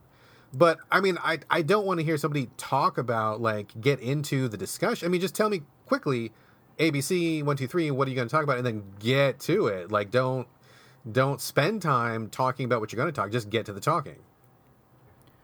And also, like, that's what the fucking show notes are for, so that people can know who the guest is. And if you're really cool, like some podcasters, I agree, You can put some motherfucking timestamps in your show notes because some people are cool enough to do that, so they can jump right to what they want to listen to. Um, yeah, I don't. I'm not here for this trend of let's talk. Like, could you imagine if we opened every show and we're like, "Oh, Brad, what are we going to talk about today? Let's spend five minutes talking about an overview of the games we're going to talk about, and then let's start talking about the games." Like, who has time for that? Yeah, I agree. I mean, I, I really like that we have a lean opening. We get right to it, and that's exactly why we moved all the banter to the back end. Because I mean, when I listen to a podcast, I want to get right to it. Do not tell me about your fucking weather. Oh, weather, dude. I just just a tangent for a little bit. So many podcasts I listen to, they literally spend time talking about the fucking weather. When I listen, like number one, I am not where you are. Number two, by the time I'm listening to this, it is not that weather anymore. I don't fucking care what your weather is. And it makes you sound old and dumb and like, why are you talking about? If I'm listening to a podcast about games, I want to hear about games. I don't want to hear about weather. Weather is the fucking hotness right now in podcasting circles, and I don't fucking understand. Oh, it's really hot today. Yeah, it's really hot today too. Yeah, but it's it's real hot here. Yeah, but it's humid heat over here. Yeah, no, it's it's hot, right? I'm sweating. It's totally, dude. It's, it's real hot. Fuck off. I don't care if it's hot. Talk about the goddamn games, dude. Like what the Anyway, that that's my pet peeve. I mean, your thing sounds annoying. I fucking hate the weather. So between the two of us, we're just miserable podcast listeners, I guess. Uh, either that or the people we're listening to are miserable podcast hosts. That's what I'm going with here. All right, all right, all right. Let's uh let's roll on. Um quick question, uh just before we get to the stuff. Did you get that file I sent you with Whitty's reviews on it? Oh shit! I haven't even looked for it. Let me check. No worries, no worries. Heads up. I was I'm gonna sure te- it's there. I just haven't looked. All right, I was going to tell people to listen for it when we get to the actual opening of the show, but I'll make sure you get it first. I'll talk about my shit first, though, as you're looking. Um, so we kind of went on a journey today in today's banter. Um, that was really good and interesting and fun. Just to wrap it up, I did have a couple movies I wanted to talk about. So I mean, it, it wouldn't be so video games without talking about at least one TV or movie. um, I'm really, really excited about this. I'm really excited. So okay, backing up a little bit. In 1991, before I graduated high school, I we had HBO at that time, and I saw a movie called Cast a Deadly Spell. Have you ever heard of it? I know you haven't.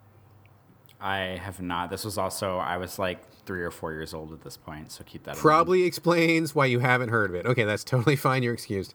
Uh, but nobody's heard, nobody's heard of this movie. Uh, it starred Fred Ward. Do you know who Fred Ward is from back in the 80s and 90s? No. If you saw his face, I bet you would probably recognize him. He was a very prolific actor, but he was never like an A-lister. He was always like, I mean, like a C C-lister at best. But he was in a lot of films that I really liked. He was a great, great actor, great leading man, but never like you know, never achieved like Tom Cruise quality or something. He was always just like, oh, that guy. I, what's that guy? Oh, that guy. I've seen that guy. Like he's at one of those guys. Um, but I love Fred Ward, and Julianne Moore is in this also, and there's a whole bunch of of those character actors that you you I guarantee you would recognize all of them, but you don't know any of their names. But they're all people that you would probably recognize. So at this time, I was really reading a lot of books. I was doing a lot of art. I was reading comics and all that kind of stuff. And Cast a Deadly Spell was an HBO original movie. And this was the first time in my life that I can ever recall coming across a piece of media that dealt with urban fantasy, which is the genre that I eventually went on to write two books in because I love it. And urban fantasy is like when you take a real world setting and then you add just like a little bit of a supernatural or a little bit of horror or something into it to kind of, you know, it's like real world plus monsters or real world plus magic or something like that. So it's a very relatable, familiar setting. It's not like some kind of weird you know, elves and trolls, and it's just it's like real world plus. So that's really it. It kind of blew my mind when I saw this because this was the very first time I had ever seen something like that in that genre, and this movie uh, is basically about it's set in the I want to say it's like the 30s in the film, and it's about a detective in Los Angeles. I think it's Los Angeles, where everything is normal except everybody uses magic. So like there's still a police department, there's still people in their shitty jobs every day, there's still stuff going on, but everybody can also use magic. And so that was like totally mind-blowing to me at the time. And this movie takes a lot from Lovecraft. Uh, this was also, I think, probably the first time that I encountered anything to do with H.P. Lovecraft, which also became uh, something that I really enjoyed quite a bit. And I, I remembered really loving this movie at the time. And then I wanted to go back and watch it, but I could never find it. It was never on DVD. It was never available for rent in a video store. Streaming wasn't available at that time. And all, you know, like number of years go by. Every time I'd go into like a, a, a DVD store or like a movie store or some kind of vintage store or anything like that, I would always look for this movie. I would always be like, oh, you guys got a copy? And like nobody ever had it. Um, I think it just came too soon. Like they hadn't really set up the channels for like sending things straight to DVD, or they hadn't really had any place to put them online because it just wasn't a thing yet. So I was in uh, when I was in LA. I went to a movie store, a vintage movie store, and I'm like, "Oh, do you have this movie?" And they're like, "No, but it's on Amazon." And I'm like, "What?" and I like I ran home, and like sure enough, it was totally available on Amazon Prime. And I'm like, "Oh my god!" And I couldn't believe it. I started freaking out and like dancing in a little circle. So I grabbed the wife and we sat down and we downloaded it and we watched it. And oh my God, dude, it was just as good as I remember. It totally held up. It was still super entertaining. Really love that film a lot. Now, um, it's not a perfect film. There were a few parts that were really slow, and there was one really super unfortunate instance of homophobia, which I don't remember at the time because I was really young. But now that I watched it again, it really stuck out to me, which was not cool. Um, and and and and related, that is actually so true of so many movies from the 80s and 90s. I don't know if you've ever gone back to watch any of that stuff or if you have any fondness for any of that stuff, but whenever I go back to like an old classic or something, oh my god, it's really cringeworthy when I see something and they call somebody you know, they, they, they bust out some kind of obviously homophobic or like racist thing that didn't seem like a big deal back then, but it seems like a really big deal now. So that's that's not good. But anyway, apart from that, still held up. I mean, I think Fred Ward did a great job. Still love the story. Still was totally in love with magic being intertwined with like kind of a gumshoe detective noir sort of thing and the Lovecraft elements that were in it. Oh, I just love this movie. I mean, I, I would totally recommend it to anybody who likes urban fantasy. And, um, you know, it's a little dated, of course, but I think it's really great. And I don't think I've really seen a lot that's like it. So if anybody's really interested in what got me into urban fantasy or what was really inspirational to me, this is where it all started. This is the film that really set me off down that track. And I'm so thankful that I got the chance to see it. I, I literally never thought I would ever see it again because it just never seemed to be around. So I'm glad, glad, glad I got the chance to see it. It's on Amazon Prime. I think it's free if you have Prime. Uh, if not, it's probably something like a $2 rental or something. It's not a big deal. So there you go. Love that one. I've been scanning, skimming it on IMDb on my phone while you've been talking about it. And do you know who directed it? I do not. It is this name might not mean anything to you, but Martin Campbell directed it. Does not, he also, does not sound familiar, no. Well, he directed the best James Bond movie, Casino Royale. Ah, interesting. So this movie was in good hands. He also directed Goldeneye, which was Pierce Brosnan's first uh, ah, uh, James Bond movie. Interesting, interesting. I did not. I was not familiar with that guy, but I did notice that the producer was Gale Anne Hurd, who went on to produce um, The Walking Dead. She went on to produce, I think, Terminator. She went on to. I mean, she's like probably one of the most powerful, most well-known female director uh, producers in Hollywood. And I was like, oh my god, that totally makes sense that I love this movie because I love most of her work. So I mean, that's that was that was a great little uh, discovery as well because you know back then I didn't know shit about directors and producers or anything. so anyway, love that movie. I love it, love it, love it. Um, Also, just really quickly, uh, I saw Ant Man and the Wasp a couple weeks or two weeks ago. Good film. Um, not much to say. I mean, it's basically it's Ant Man teams up with the Wasp. If you like Ant Man, it's the same kind of lightweight, um, not too serious. Gets real big, gets real small, lots of bugs. You know, I mean, it's just I, I appreciate that the Marvel Cinematic Universe has kind of a go-to, kind of like I don't want to say it's a straight up comedy, but kind of a more on the comedy side franchise because you know, there's there's a time and a place for grim and dark, and then there's a time and a place to laugh. And I think the Marvel Universe does it both, and they do both well. And Ant Man is by far the the laugh the laugh franchise, and that's totally fine. I like that a lot. I think um, the actors did a great job, and this was the first time that any Marvel movie has had a female hero in the title, which was great. Love seeing that, and I think that um, I think Evangeline Lilly is the Wasp did a great job cool to see him team up. Just a fun movie. I mean, I just, I, it's just nothing to say about it except for it was really good, really solid, really fun. I mean, it didn't like, you know, change my perspective on the human condition, but I think that's not what I went to it for. I went to it to see people getting really small, people getting really big. I went to see some ants. I got all those things. I mean, I was happy. So if you like the first Ant Man, you will absolutely like the second one. I think it's another solid, solid addition to the Marvel Cinematic Universe. Give it a big thumbs up and that's it. I had a couple more things to talk about. I'm going to save that for future. I think we should probably move on to part two, which for listeners will be part one. Uh, before we wrap that, did you find that file? Was it up there? Yes, I have it. Okay, cool. So if you've listened this far, um, if I can convince Corey to get to add this little part, we have a bonus episode from my son Whitaker uh, reviewing a couple of games and just kind of like saying some funny comments and stuff. So if you haven't gotten sick of our bullshit by now, you want a little bit more bullshit, you can hear my son's bullshit coming up, and then that will be the true end of the episode. But for now, we should probably talk about some games. What do you think, Corey? I would love to talk about some games. Let's talk about some games.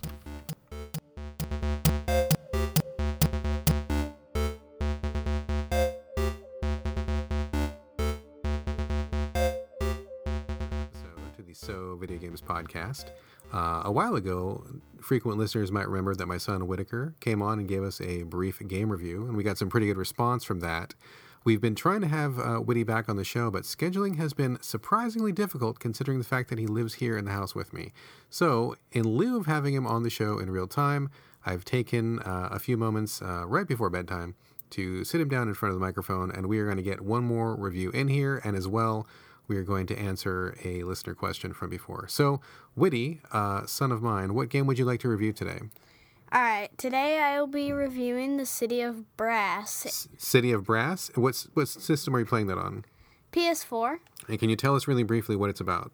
So it's a roguelike game where you go into this Arabian city and you want to find a bunch of treasure and you get that and there's like genies that you can buy stuff from and the point of the game is to get to the middle of the kingdom and set like all the skeletons free there are skeletons that have been cursed So, is it first person, third person, or what is it like? it's first person and you have a whip and a sword Okay, cool. And so, like, you just run around, and then, uh, like, tell us about what do you do? Like, what does it play like? Okay, what does it play like? Um, well, there you cannot double jump, which I do like double jumps, but sometimes you just don't need that. Um, the whip usually can stun people. Okay, so then you stun them with a whip, and then what? So the head is a stun, the foot is you knock them down, and if you hit them in the hand, you disarm them. Oh, okay. So you can hit skeletons in different places with a whip, and it has different effects then. Yes, it has different effects. And then the sword, well, about some people, sometimes it takes three hits, some one, some two. It depends. And then there are gatekeepers. What is a gatekeeper? A gatekeeper is well a guard of a key. Um, to the next to the next area.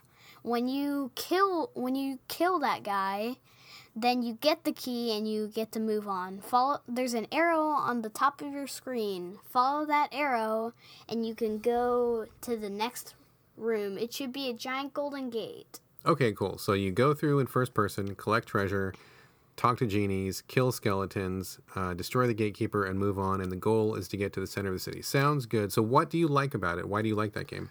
Um, I like it because there's a lot of like slicing skeletons and stuff, and I really like slicing skeletons. You do slicing skeletons. Okay. Oh yeah, it depends on what type though. Um, as long as it's not like the super fast ones, which there is a super fast one. And Yeah. it kind of sucks because he runs really fast. So what do you like about slicing skeletons? Why is that fun? Uh, it's cool slicing someone and you're like the only one there and no one's like trying to steal your kills. And it really sucks when people do that. You don't want anybody stealing your skeleton kills? no. Although it is pretty fun like sneaking up on them and shoot and slicing them. One time I actually jumped down from it and stabbed them in the head. Okay, so listen, you're nine years old, correct? Mhm. Uh, would you recommend this game to other kids your age? Do you think it would be too scary for them, or do you think it would be okay? And and do you think it's scary?